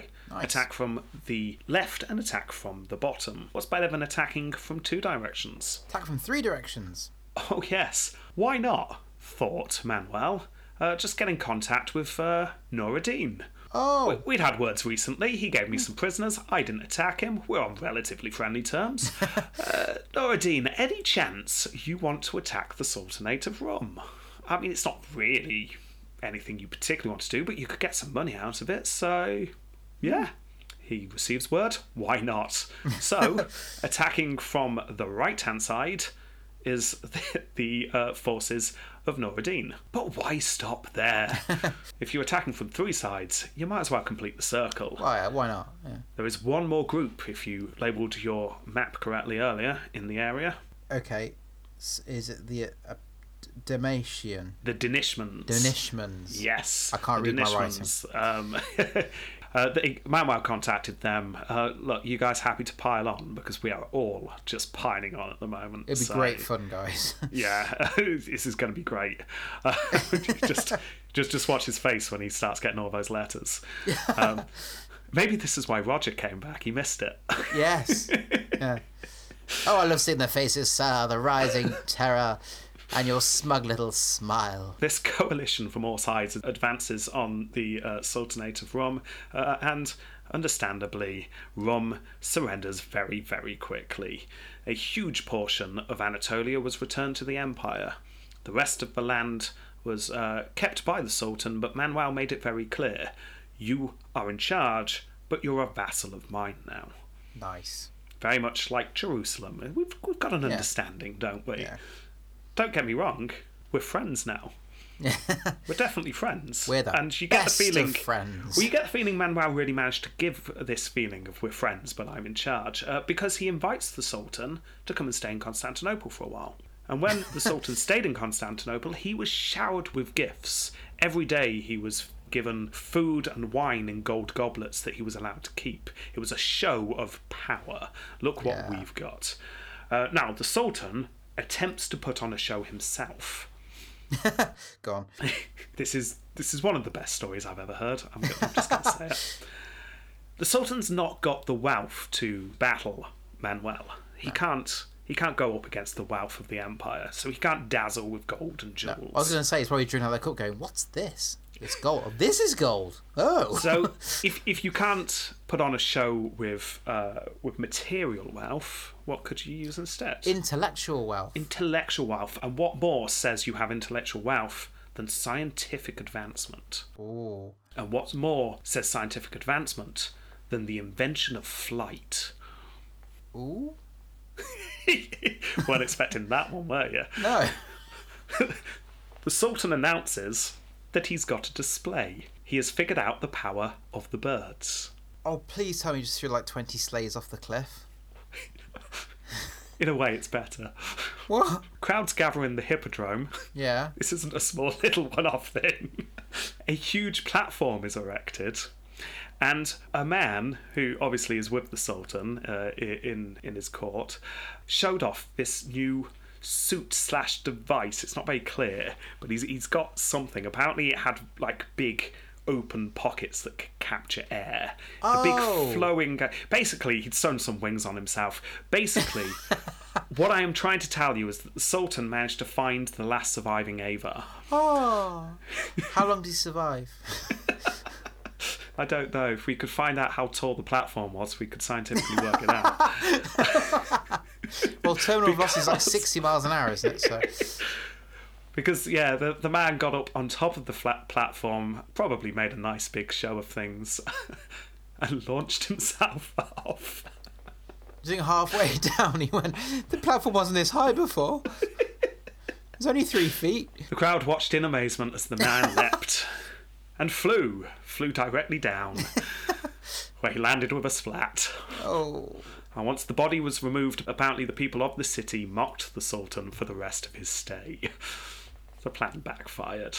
well, it was not going to be successful. I mean, you can get those like flying suits you wear, like you uh, was it not paragliding? Oh, yeah, yeah, yeah, you can. I know you can paraglide, but you can actually get suits now that literally like you look a, like a flying squirrel. Yeah, I know exactly what you mean. Um, yeah, you need to be quite high for them to work, though, don't you? Yeah. Yeah. And also, this wasn't that. This clearly wasn't that. Uh, no. Anyway, Manuel's in a good mood after this, as you can imagine. Uh, things are going well. Uh, he, he's, he's settled the West, he's settled the East. Uh, people are literally throwing themselves in front of him uh, to amusing sound effects. Uh, and it's time to look for a new wife, he thinks. Yeah. It was decided that Maria, the daughter of the late Raymond and Constance, and also cousin of his new friend Baldwin, would be his wife. It would just tie the empire into the Crusader states even more to make sure that, yeah, Jerusalem's really close to our emperor, no one in the West. Yeah. So they get married, but then unfortunately there's another death. Manuel doesn't have much luck with friends, it would appear, uh, because Baldwin then dies at the age of 32. Oh, is his, That- is his BFF? Well, yeah, I mean, this this really did look like it was going to be a good alliance between them, uh, but no, Baldwin just dies. It upset Manuel, but who knows? Maybe Baldwin's brother, who's taken charge, this is Amalric. Uh, maybe Amalric would uh, be similar to Baldwin. Maybe. But it's not actually the death of Baldwin that takes up Manuel's thoughts at this time, because another letter arrives informing him of another death. Hello, sir. You look vaguely familiar. I'm pretty sure I was pointing a sword at you once. Yeah, someone else has died. Uh, the King of Hungary has just died. Yeah, Oh. the the king who he had defeated and managed to uh, essentially get a peace treaty with. Splendid. Well, Manuel saw an opportunity here. Hungary had grown into a significant power of late. Very much like the Bulgars had, uh, the Hungarians were now the major force between the Eastern and Western Roman Empire at this point. So, if the old kings died, maybe we can get control of the new king and bring Hungary into the empire. After all, if the Roman Empire is ever going to be reunited, we need to be moving west as well as east. Hmm. So, after all the fighting that he'd done in the region years before, he realised that there are perhaps better ways to claim Hungary than trying to take it by force. So, he sets in motion a plan. And if it worked, it wouldn't bear fruit for him, but it would for future emperors. Which is interesting. You don't see this kind of future planning often from emperors. Hmm. He sent an offer to the new king of Hungary Name your brother, whose name is Bela, heir of the disputed land in the Dalmatian coast. This is land that Hungary and the Empire both claimed was theirs. right. So, your brother's now in charge of that. In other words, give us the Dalmatian coast, because in return, Bela can marry my daughter, and he will now be heir to the throne. Ooh, spicy little tease. That is that is hugely generous. If this Yeah. is your brother can be the next Roman emperor, if you just give us the Dalmatian coast. Yeah, all right. Don't don't even like dogs. the Emperor responds, "You obviously haven't been there, have you?" Yeah, I mean, th- this is uh, interesting, and um, I'd like to know more of how this went over in the court at the time, because this is giving a foreign prince the, the empire. Uh, but, as Manuel sees it, this will essentially bring Hungary into the empire, not this generation, but the next. Yeah, he's playing the long game. That's Yeah. good. This That's won't bear fruit for me, but in the future, Yeah. expanded empire. Nice. Yeah. So, the new king of Hungary agreed. Bela was sent over to the capital. However, if the hope was that this would keep peace in the region, it failed. Within a year, the Romans and the Hungarians were at war once more. I don't care if you've got my brother. We want this land on the Dalmatian coast. I've changed my mind. That's what? essentially what happened. Now, Manuel didn't lead this war personally. Instead, one of his nephews took the lead. Taking with him some Turks from the Sultanate of Rum. So, uh, obviously, the Sultanate is very much now working as a vassal of the Romans. Yeah. Uh, in 1167, the Battle of Sirmium took place. It was a decisive victory for the Romans. So defeated were the Hungarians that the entire Dalmatian coast was given to the Romans. Uh, on top of this, Manuel personally led a force to wipe out any Serbian res- resistance in the area. So there you go, that's it. That's the Dalmatian coast fully in the empire once more, right up to Venice, right up to the border of Venice.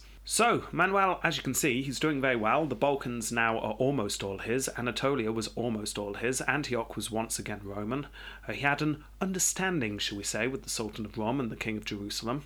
He'd failed to take back the south of Italy, but he had stopped the Norman advance in its tracks. Uh, at this point, his new wife gave birth to a son, Alexios. Oh. Now, obviously, this is a problem because who's the current heir? Oh, the Yeah. Dalmatian guy. Yeah, Bela um, was demoted immediately to merely Caesar. Uh, he had been given the title despot, which means better than better than Caesar. Do you remember that? That was the title that meant better. Yeah, yeah. They, they just kept going. uh, but yeah, he's just down to Caesar now. But actually, all this works out well in the end. The king of Hungary died a couple of years after this, and Bela was sent for. You're the, the next in line for the Hungarian throne. Ah, brilliant. Now, Bela's time in Constantinople with the Roman royal family meant that he'd become very good friends with Manuel, and as he left, he promised that he would always be good friends to the empire. Oh. Yeah, so not in the empire, but Hungary, now an ally, no longer an enemy. That's good he's not bitter about it being you know, chopped out the food chain sort of thing. Yeah, no, you get the impression it was a case of, okay, fair enough, that is your son, um, and yeah, I'll go and be king of Hungary instead. Again, you see this glimpse of Manuel being the kind of guy that people got on with. He keeps meeting other heads of state and getting on with them. Yeah. So things, as I, I keep saying, are going well. So well that Manuel once more starts entertaining his dreams of a restored classical Roman Empire. When Baldwin's brother, the new king of Jerusalem, that was uh, Amalric, Yes. Amalric came to him with a plan. How do you fancy Egypt? Ooh, I like Egypt. I hear it's pretty unstable, Mm-hmm. Fatimid Empire's not doing quite well. and the architecture is fantastic. Yeah. Tallest building in the world is there. Yeah, but when when did when did it burn down? When was it destroyed? The? Great Pyramid of Giza. Oh, sorry, I'm thinking of the the Great Lighthouse. Of course, the pyramid. Yeah, yeah, makes more sense. the pyramid didn't burn down. anyway, the fact is, Egypt is on the cards. Now, Egypt had not been Roman for hundreds of years, so much that I mean, it's really not Roman anymore. Um, but They have, they, have a, they have a sign in Alexandria. We are so not Roman. yeah, but wouldn't it be amazing if it was? Yeah. thought Manuel. That'd be that'd be really cool. Now, this is all very complex here. Uh, I'm going to give you a bit of a background, but I am simplifying this. Amalric had been worried that Nur ad-Din would take the Shia Fatimids by force and create a unified Sunni caliphate that would just surround the Crusader states. That was his worry. So, therefore, he had gone into Egypt a couple of years previously with limited success. In fact, it could be argued the main thing that Amalric achieved was to destabilize the region. Now, this led to a Sunni Muslim general who worked for Nur ad-Din rising in power within Egypt. And his name is Salah ad-Din, or as he is known generally to history, or at least in the West, Saladin, a name that you may well have come across before. I recognise it, but I know nothing about it. Well, you'll find out a little bit more about him in this podcast, but not a huge amount. The king of Jerusalem's worst fears were coming true, so he calls upon Manuel. Uh, Egypt? Egypt? Yeah, Egypt. Egypt, says Manuel. Um, yeah, he was interested. He sent troops and ships down to invade the second invasion. However, the invasion got bogged down as they attempted to siege the city of Damietta, if I'm pronouncing that correctly. It's on one of the uh, d- doubters of the Nile. Uh, bad weather, heavy fortifications of the city meant the siege just dragged out. Both sides, the Latin forces from Jerusalem and the, the Greek Roman forces from Constantinople, did not get on. They blamed each other for the lack of success. Uh, the general sent by Manuel blamed Amalric for prolonging the siege, hoping to get more money out of the city for going away, that Yeah. kind of thing.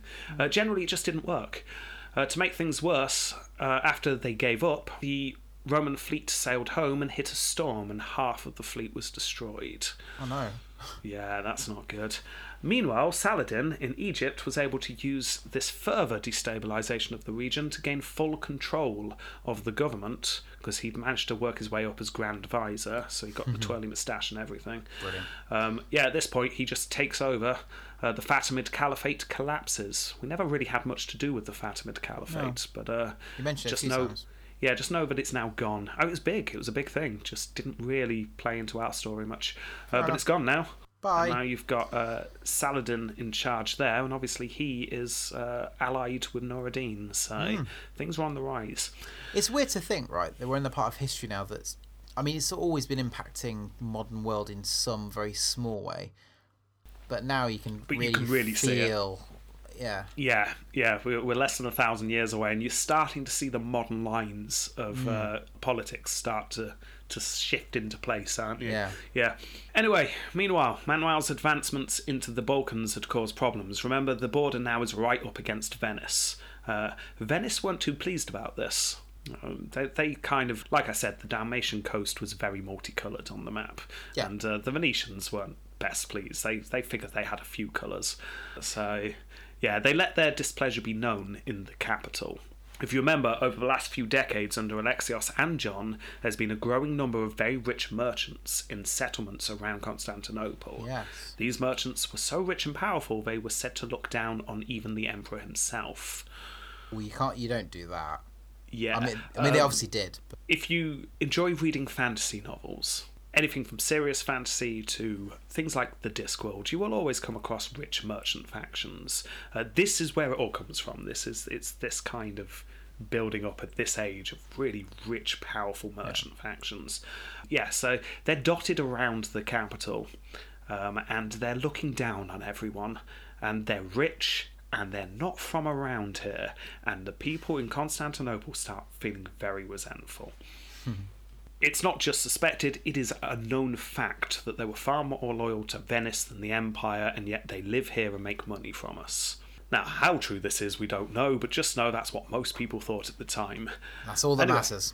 Yes, Manuel decided to do something about it, just like his father had.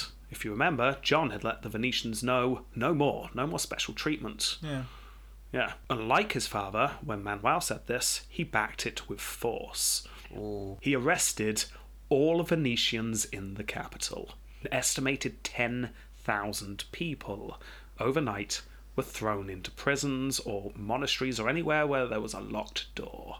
That sounds like we've we've as we're recording now. Last week we recorded uh, the Franklin D. Roosevelt episode where essentially the same thing happened to all the uh, Japanese American. Nice parallels to history here. Yeah, it, it's not a good move, is it? Yeah, No. you're just locking people up. Um, Venice, as you can imagine, were shocked to begin with and then furious. Yeah, you would be. Venice mobilized in a way that only very rich people can. Uh, Come on, lads, get the gondolas. Get the war gondolas. yes, the ones with the spikes, Jeff. Quick. Uh, well, they called in debts, is what they did. There's nothing more scary than the calling in of debts. They rose a considerable sum and they spent that money on a considerable mercenary army and a considerable fleet. Oh dear. You don't need to be big on a map to be powerful, and Venice was starting to prove this to the world. Well, Britain proves the point later on. Well, yeah. Um, so 120 ships in total head into Roman waters. This is a sizable fleet, and it certainly would be able to handle anything that the Romans had. Manuel, however, was ready. Not with ships, but with a single ambassador. The ambassador met with the Doge of Venice. This has all been a misunderstanding. we uh, we invited those ten thousand Venetians round for a barbecue, uh, and they went into the wrong room, and it had one of those locks on that just locks Yes. automatically. It was a Yale lock, you see, And it's they one got of these- locked inside. Yeah, it happens, and it's one of these special barbecues, like a, a multi a multi venue barbecue. Yeah, yeah, and but there's music, so we couldn't hear the banging, the shouting, and the pleas for help. Um, yeah, And a very so- long barbecue of you know weeks. yeah. Um, so, tell you what, Doge, Doji, um, send some of your own ambassadors to Constantinople to come and meet the Emperor, and I promise you, nudge nudge, we can sort this out, wink wink, in a way that everyone will be happy. More nudging, more winking. Yeah. The Doge decides to send the ambassadors. Okay. I'm a rich merchant leader. Yeah. I understand the meaning of nudge, nudge, wink, wink. There might even have been a special handshake or two involved. Oh, how special. Oh, yes. Yeah, uh, very special. Certain fingers were squeezed in certain ways. uh, Manuel, however, had no intention of settling with Venice. He was playing for time. Good. The Doge of Venice soon realised his mistake for trusting the Emperor. His ambassadors returned to him, only to say that they had been utterly shunned once they arrived in the capital. Oh, do you think there's like a mass meeting? It's like Emmanuel's on a stand. It's like, right, right, citizens of Constantinople. When you see this person holds a portrait, you need to turn your back on them. Yeah, I think so. The entire city just turned their back. Yeah. Yeah, uh, he just didn't talk to them. It was obviously a no go. Um, and the plan had worked out perfectly. I mean, to be fair, a bit of luck was involved. but this was essentially Manuel's plan delay this massive fleet long enough that it hits the inevitable problems that large fleets do. In this case, plague. Illness ripped through the the large fleet that had been created. Uh, people were soon dying left, right, and centre and being chucked off uh, the ships left, right, and centre, starboard and uh, aft Port and port and yeah, all those nautical terms. under the um, keel. yeah. So there you go. Um, the Doge was forced to return home without even fighting, where his subjects were so displeased with him, he was stabbed to death. Bloody hell. Yeah. Not good. Oh. But Manuel couldn't rest for long because news reached him the Sultan of Rum was getting very chatty with Nur ad-Din. Oh. Hmm, yeah, no. You're a didn't like- vassal. Yeah, Manuel didn't like that. Keeping those two powers uh, opposing each other was the plan. In fact, there was even a rumour that the Sultan of Rum was chatting to Barbarossa. The worry here for Manuel is that he's going to be surrounded. If the Sultan of Rum, the uh, essentially the caliph of uh, the East, uh, and also the Emperor of the West, all unite against the Empire, they will be surrounded and outnumbered. All of a sudden, from a position of strength, he starts to worry. Yeah. So, Manuel summoned the Sultan of Rum. Uh, in fact, I'll name him. I've been just calling him the Sultan. His name is Khalij Arslan. Arslan II. We've come across Lion. Arslan before. Yes, Yeah. Lion. Yeah, so he uh, he summoned Khalij. What, what's all this about? You chatting to Nur ad-Din and uh, and Barbarossa? Khalij replied, the rumours were false. Uh, especially Nur ad-Din. Noradine hates me. I keep working with Christians. Look, I've been giving you mercenaries for the last few years. There's no way Nur ad-Din's going to be working with me.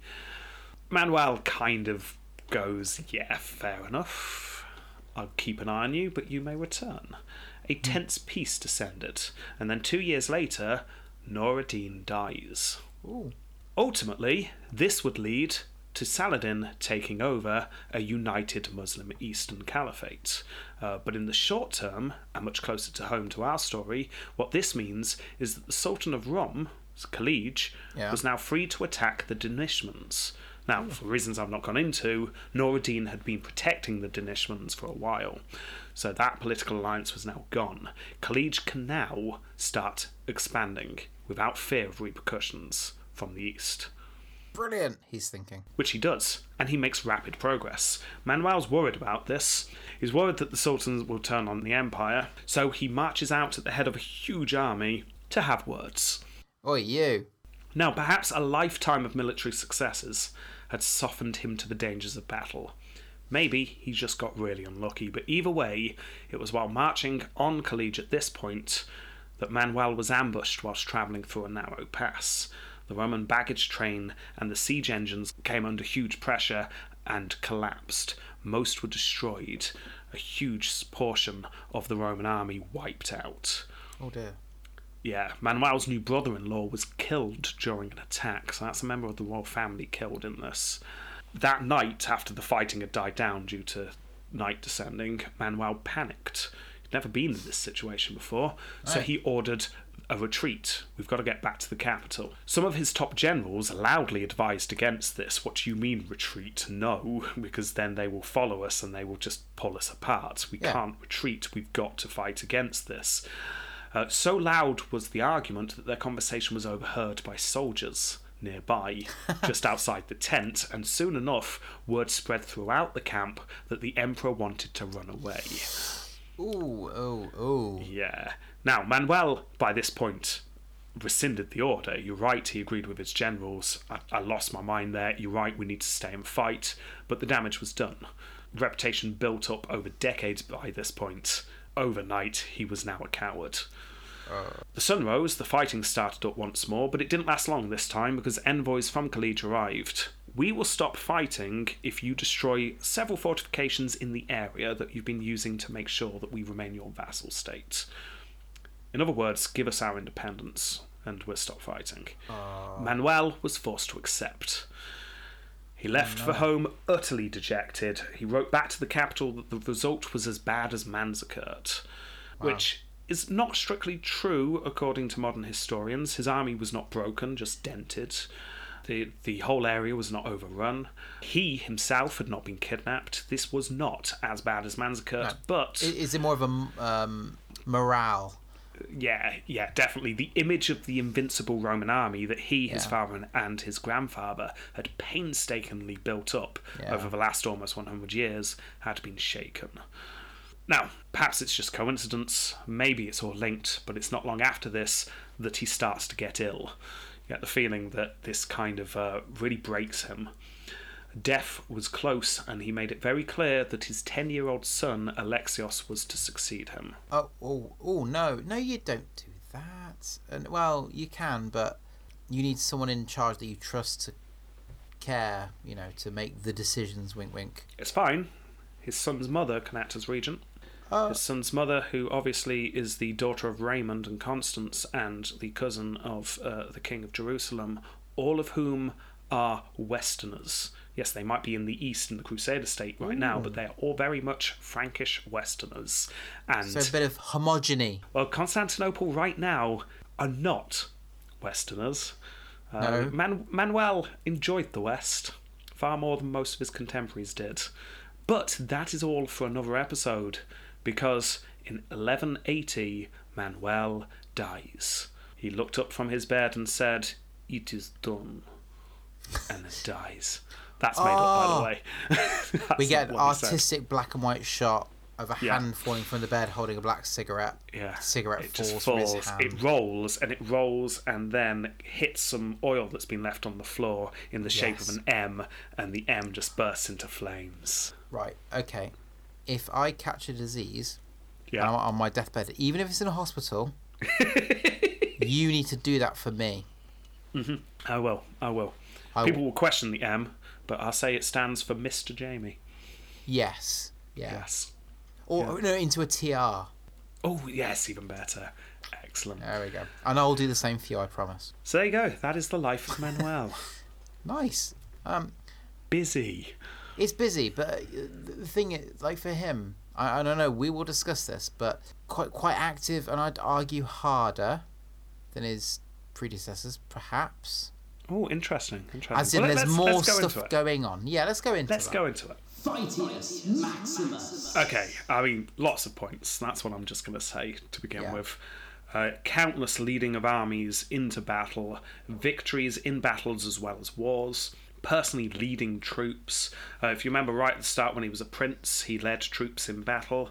Then he fought against the Sultanate of Rum and won. The Crusades passed through, which isn't really fighting, but I mean, there was military tension. A political wrangling. But then there was the war with Roger, and that was a full on invasion that he fought back and he won. Takes the south of Italy, but then he loses the south of Italy. At the same time as this, he puts down the Serbian revolt and also wages war with Hungary and wins. This is all happening at the same time. This is three different wars he's fighting at the same time, and he wins all of them. Nice. Uh, Antioch then invades Cyprus. Manuel takes Cilicia and then Antioch in revenge. Uh, he does that so well, in fact, that Jerusalem essentially agrees to be a vassal state. Then he defeats the Sultan of Rum comprehensively with that alliance of various different factions. Uh, and then he defeats the Hung- Hungarians once more, so much that the Dalmatian coast comes under the Empire's control fully. However, it's not all good, because let's not forget uh, there, were, there was the failure to take Egypt, I mean, perhaps that was just a bit too much. There's obviously the aforementioned failure to take Italy. But then the big one was the being ambushed in, in Anatolia by Khalid and suffering a huge defeat right at the end there, which is Yes. such a shame after an entire lifetime of Yeah. victories to, to suffer a defeat. Um, And, and he took it hard, you know, from what you said as well. He, he took it badly. 'cause oh, he did. Yes, no, he did. So He- he knew that it's like, ah, this is a Yeah, there's a- reputation damaged. There's a story that afterwards he wanted to just get home to the capital as quick as possible, but his generals forced him to take the same route that he'd taken there, which meant going through several battlefields. So he was forced to watch as the dead were being piled up. Yeah, Oh, you, you get the feeling that things were tense at that time. yeah, I think I just summed it up. It's a lifetime of victories with a, a big defeat at the end. yeah. You could argue his grandfather had a harder starting point. That's true. You could argue, however, that he has done more than his grandfather or his father if you're just looking at a map at where the expansions happened. But also, it, it goes deeper than that. It's not just colouring in the map. Where he has taken land, he has really solidified that rule, and the area around the empire is now mostly allies, apart from the Sultanate of Rum, Yeah. which caused a problem at the end. So it was a thorn in the finger Yeah. of destiny. Um, But yeah, I, I'm I'm very impressed. I'm quite impressed. Yeah. Um, and and you also suggested a few times that he was suggest you know he he had a bigger picture in mind rather than it's not about my glory. It's about continuing Yeah, this legacy. I mean, he, he's he's essentially fighting everyone. yeah, This isn't yeah. fighting on two fronts. It's fighting everyone. I mean, Uh, you made me create a map Yes. that I'm I'm now getting flack on Twitter for. I uploaded it already. I'm I, I'm st- I'm now well, look at that people are map, insulted, Jamie. Rob.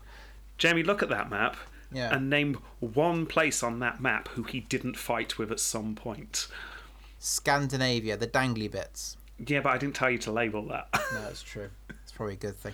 Uh, no, it's true. Like everything valuable. Um, no, Yeah, he didn't fight with England. Um, he didn't fight with France. But he had fights with pretty much everyone else, at least political fighting. and, and of course he didn't attack Spain. Well, no, no, of course not. Spain's close to his heart. Um, What did we give his father and his grandfather? We gave seven apiece. And did we give his dad the same? I think we did, didn't we? Yeah, yeah. fourteen. I'm going one more. I agree. I I think Yeah. he's done more. Even strategically, he's done more. Yeah, I I'm going think that's 16. important. I'm going 16. That's what I'm going for. You oh, sorry. you can't go for 16. I apologise, Jamie. How, how, how dare I? I'm going 8. Oh my god! Well, you can go for sixteen if you want, but I'll go for eight, and we can have that together and create a total. But 8 and 8, 16. Uh, I- I okay, well done. Next round. Approvium Crasium. he married his niece. He married his niece, Jamie. No, he didn't. He didn't marry his niece, but he did put his niece in, Position. in the palace, I was going to say. Is that what we're calling it? he installed his niece in the palace.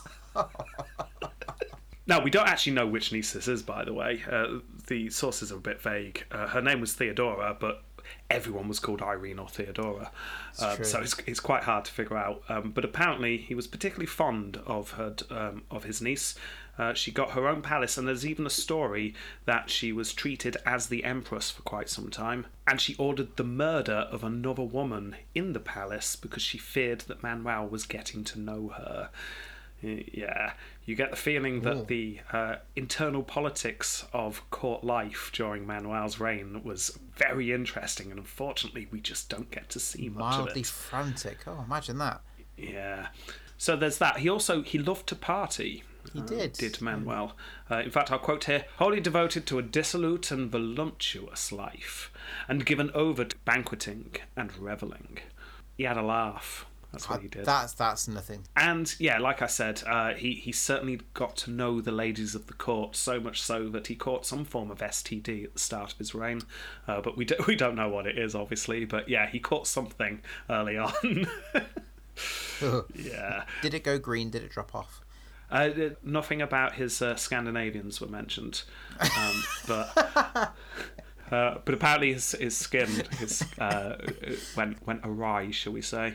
Um, there, there's nothing huge. He was meant to be a very just and uh, calm uh, ruler um, who who liked to to party and obviously wasn't a very good husband.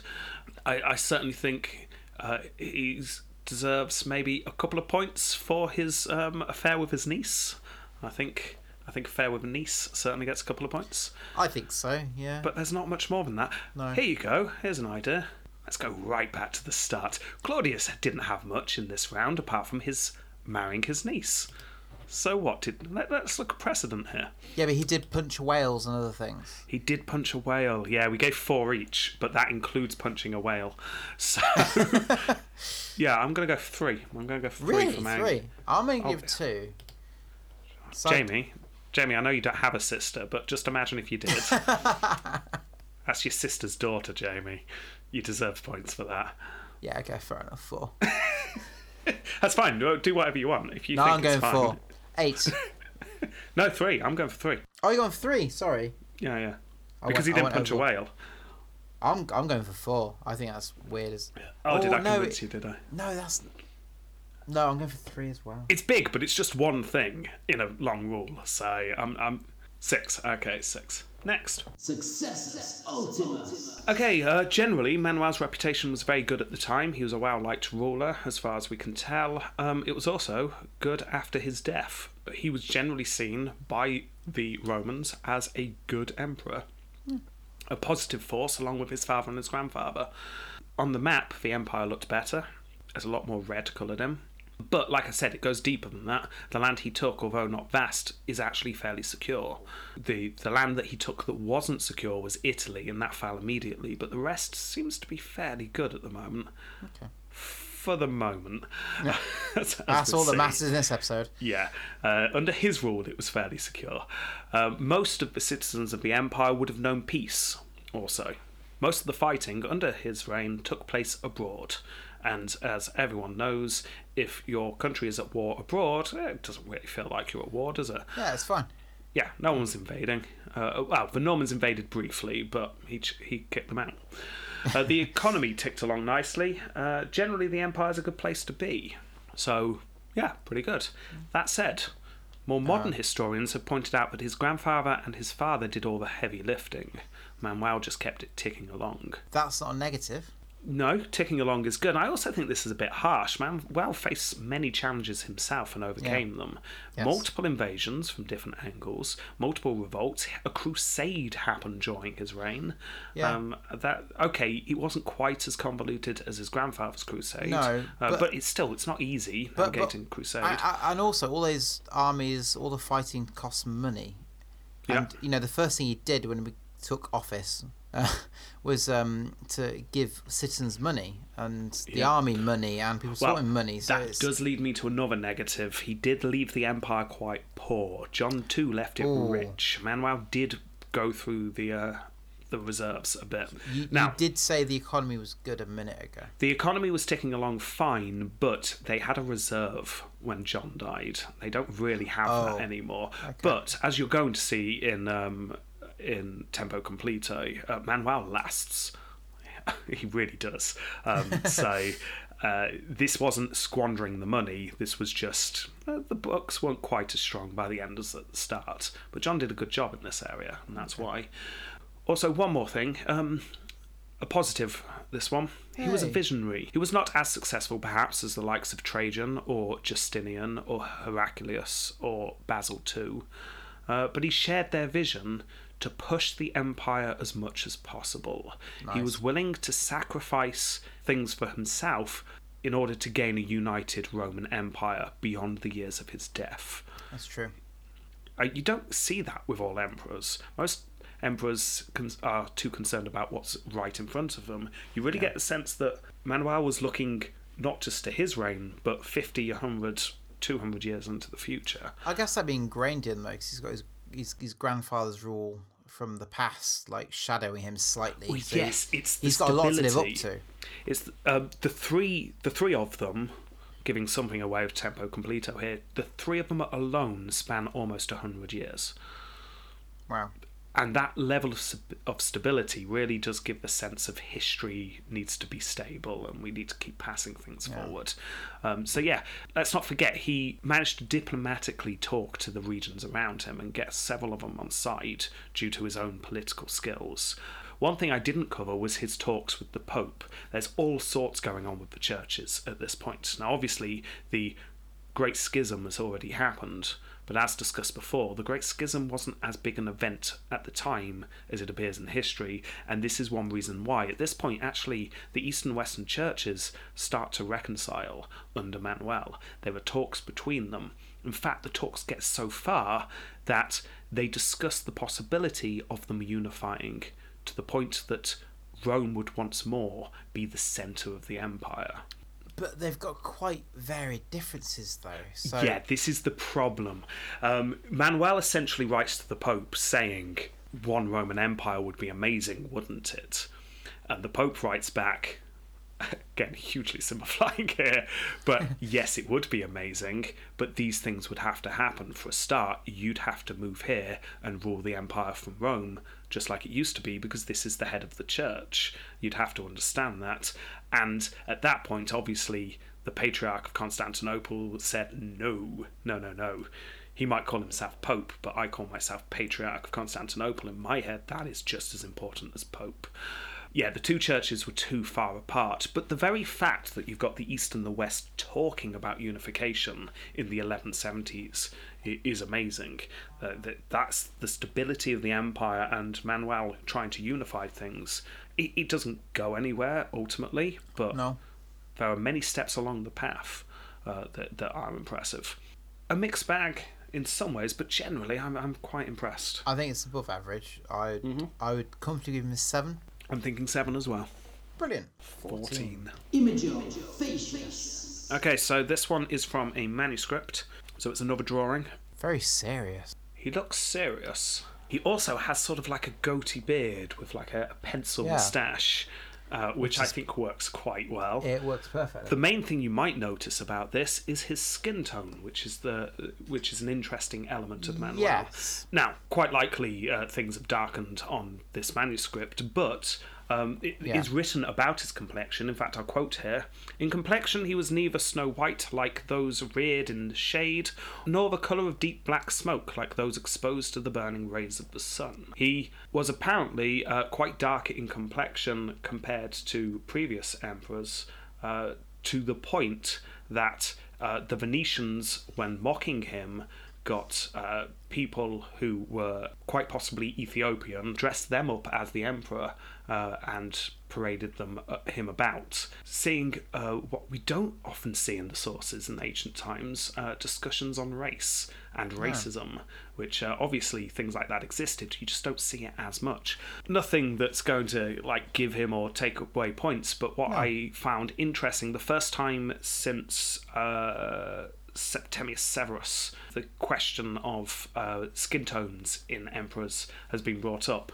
And obviously, people say Roman emperor, and lots of people just imagine white people. And obviously, Yeah. by this point, uh, or in fact, all throughout history, Mediterranean. Mediterranean is, is, Yeah. is fairly dark in complexion, and it's Yeah. just a good thing to be reminded of occasionally, in case you're still thinking of very white Western Romans. Uh, that is just not the case. Uh, but anyway, so we've got this manuscript. He's got his hat on, he's got the beads. I like his moustache. He's, I it's almost like a little goatee beard. Yeah, I, I like the fact they're left hand as well. He's holding what is either something red and phallic or it's a cigar case. It's definitely a cigar case. Yeah, I like was it. thinking. It's good. No, I like it. Um, it's uh, it's not amazing, but it's good. Uh, I'm gonna go for seven. I'll go for six. 3.25. Tempo completo. Okay, I've given you some hints that he lasted a while. Yeah. Um, 87 years. no, Right. 86 years. no. 85 years. Is it No. less than 40? It is, but only just. Is it 38? No, but very close. 37? Yes. Ooh. 1143 to 1180. That's good. Yeah, I mean, that is 37 years, which gives him a score of 4.63. So he stops being emperor in 1180, and his grandfather became emperor in 1081. The three of them Wow. alone last 99 years. Considering we went through like what felt like a million emperors to just cover 50 years, we've now covered twice that in three episodes. That's quite impressive. Yeah. So um, there we go. He's got a, a score. I'm guessing has he's a in score. the 40s club. I've just added up the score. Yeah. It's it's got to be good, isn't it? It, it It's quite impressive. It's 43.88. 43.88 is pretty good. Where does he rank, though? Oh, you know, I it's been so long since I've actually done a full ranking. I'm going to have to do that at some point. But 43.88 is very good. It's in the 40s club. Yes. That puts him, uh, importantly for him, that puts him above his father and his grandfather. We're saying Really? out of the three Comnenite emperors, he is the best. Well, no, no, no, we're not. We're saying he gets the most points. I'm not saying he's the best emperor, but I'm saying he gets the most points. He scored Yeah. more crazy. Um, Yeah. He lasts a very long time, and also he was just interesting. He was interesting. He was. He seemed fun. That's the Um, thing. If, if it had held off from his niece and just been a regular creepy uncle, Yeah. he probably wouldn't have scored that high. So, I think that says something about our scoring system. yeah, it does. it does. Right. Um, okay. Well, one more question. Do they have a certain je ne Caesar? Well, I, I don't think we can give it to his granddad and his dad, and not give it to him. No, of course not. He's, he's earned it. by a You know what? These Comnenites are making for a damn good dynasty. They're doing so well. I hope they last for a long time, Rob. Well, his ten-year-old son's next. Um, And I'm sure he'll have a reign that lasts a thousand years. someone who is coming up is that cousin Andronicus. Oh, oh, is he calling in the debt? Not calling the debt, just sort of like going, "Hey, I'm not going to ruin it. Let's wait No. for his Okay, episode. yeah, sorry, I'll- Yeah. So, um, but that's not next time. Next time is his son Alexios two, and we might. I've not fully decided yet. We might also do um, wife slash mother. Maria as well because she's Ooh. left in charge. Now I'm going to look into it and see how much actual decision making she made at the time and see whether she deserves an episode or not. Either way, it's going to be short.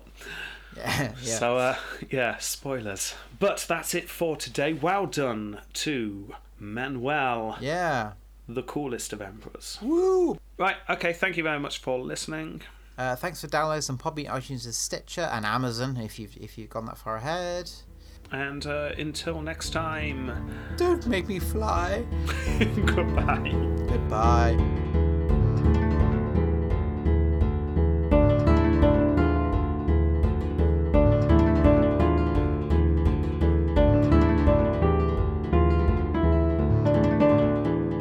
So Nazir, I hope you had your morning briefing. Haha. I, I have, and, uh, and I, I, I put the coat on and everything. ah, good. Um, yes, it fits you very well. It's still got blood on it. Well, we couldn't get it all out. I mean, it's one of those things. Anyway, towards the edge. But I'm not convinced that we've really ironed out the problems from yesterday. When when Jazir did this, this, I, I hesitate to call it flight. Yesterday, I, he plummeted to his death in front of the whole crowd, and I, we all watched it. I'm not entirely sure why Khalid thinks that trying again for a second day is going to help. Oh, yes, it was spectacular. He got almost 10 points. That was amazing. What do you mean ten points? He was supposed to fly. uh, yeah, yes, yes, yes, he was. Um, but it's fine, we sort out the kinks, don't worry. His was a test run anyway. we'll go for the 10 today. Go go for the ten. I don't understand. You want me to fly, don't you? I mean, yes, of course I want you to fly. Of course, I mean, that's the money I've put on. But I mean, if you do head um, earthward trajectory, just you know, try and throw a few rolls, maybe the odd flip. Flips. I'm, I'm sorry, what? You know, make it a spectacle as you're going down and screaming. A spectacle? A spectacle? I'm going to die. You're not going to die. You're probably going to fly. Then what's all this about flipping? There's a lot of people watching, and they would like a spectacle. So if you manage to do that, it would be amazing. You, you conv- I just don't think the improvements are going to work. I mean, okay, yesterday it didn't work because, I mean, he just fell and he went splat, uh, and all you've done is stick on four, is it? More feathers? Ah, yes, but these feathers are good. See, the last the last suit, they they, they had pigeon feathers on. They're not good. No? No, did you not see him yesterday? He looked like a pizza. Um, this time, Avar feathers on. I, I'm sorry, a- Avar? What's an Avar? Oh, tally ho! Read your history. They're the greatest flyers in in history. They they attempted to fly all the time, and they were Oh, I, I'm almost. sorry, th- these these are like like humans, people. yes, yes, these were people, and they almost flew. Almost flew. Yes, they uh, they fully believed that they could fly. It was certainly spectacular. look, look at this, look at this picture. I'm sorry, I'm sorry. They believed they could fly. Yes, the belief is half the battle. Yes, but the other half of the battle is the ground. I think just give it a go. What is literally the worst that could happen? I, I could die. I could die. I will hit the ground and I will die. You know, you could look at it mathematically. What? Oh, go on then. Convince me. Convince me with maths. I'll convince you with maths. Okay, so if you jump off, there's probably about the 75 to 85% chance that you will die. Yes? I'm going to say 99.9%, but fair enough. That is true. However, if you refuse to jump off, there is literally a 100% chance that you will die. Oh. Yes. Oh, yes, no, I see your meaning. That's a sword there, isn't it? Yes, it is. Right, well, it's good knowing you. Flips, did you say? Flips, yeah, twice if you can. This is going to be another long one, so we should probably stop waffling. Right. Are you ready? yes. Yes, I am. Okay.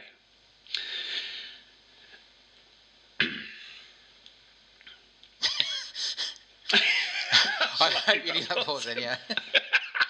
So I'm just starting reading the start of my notes. It's like, what the hell am I?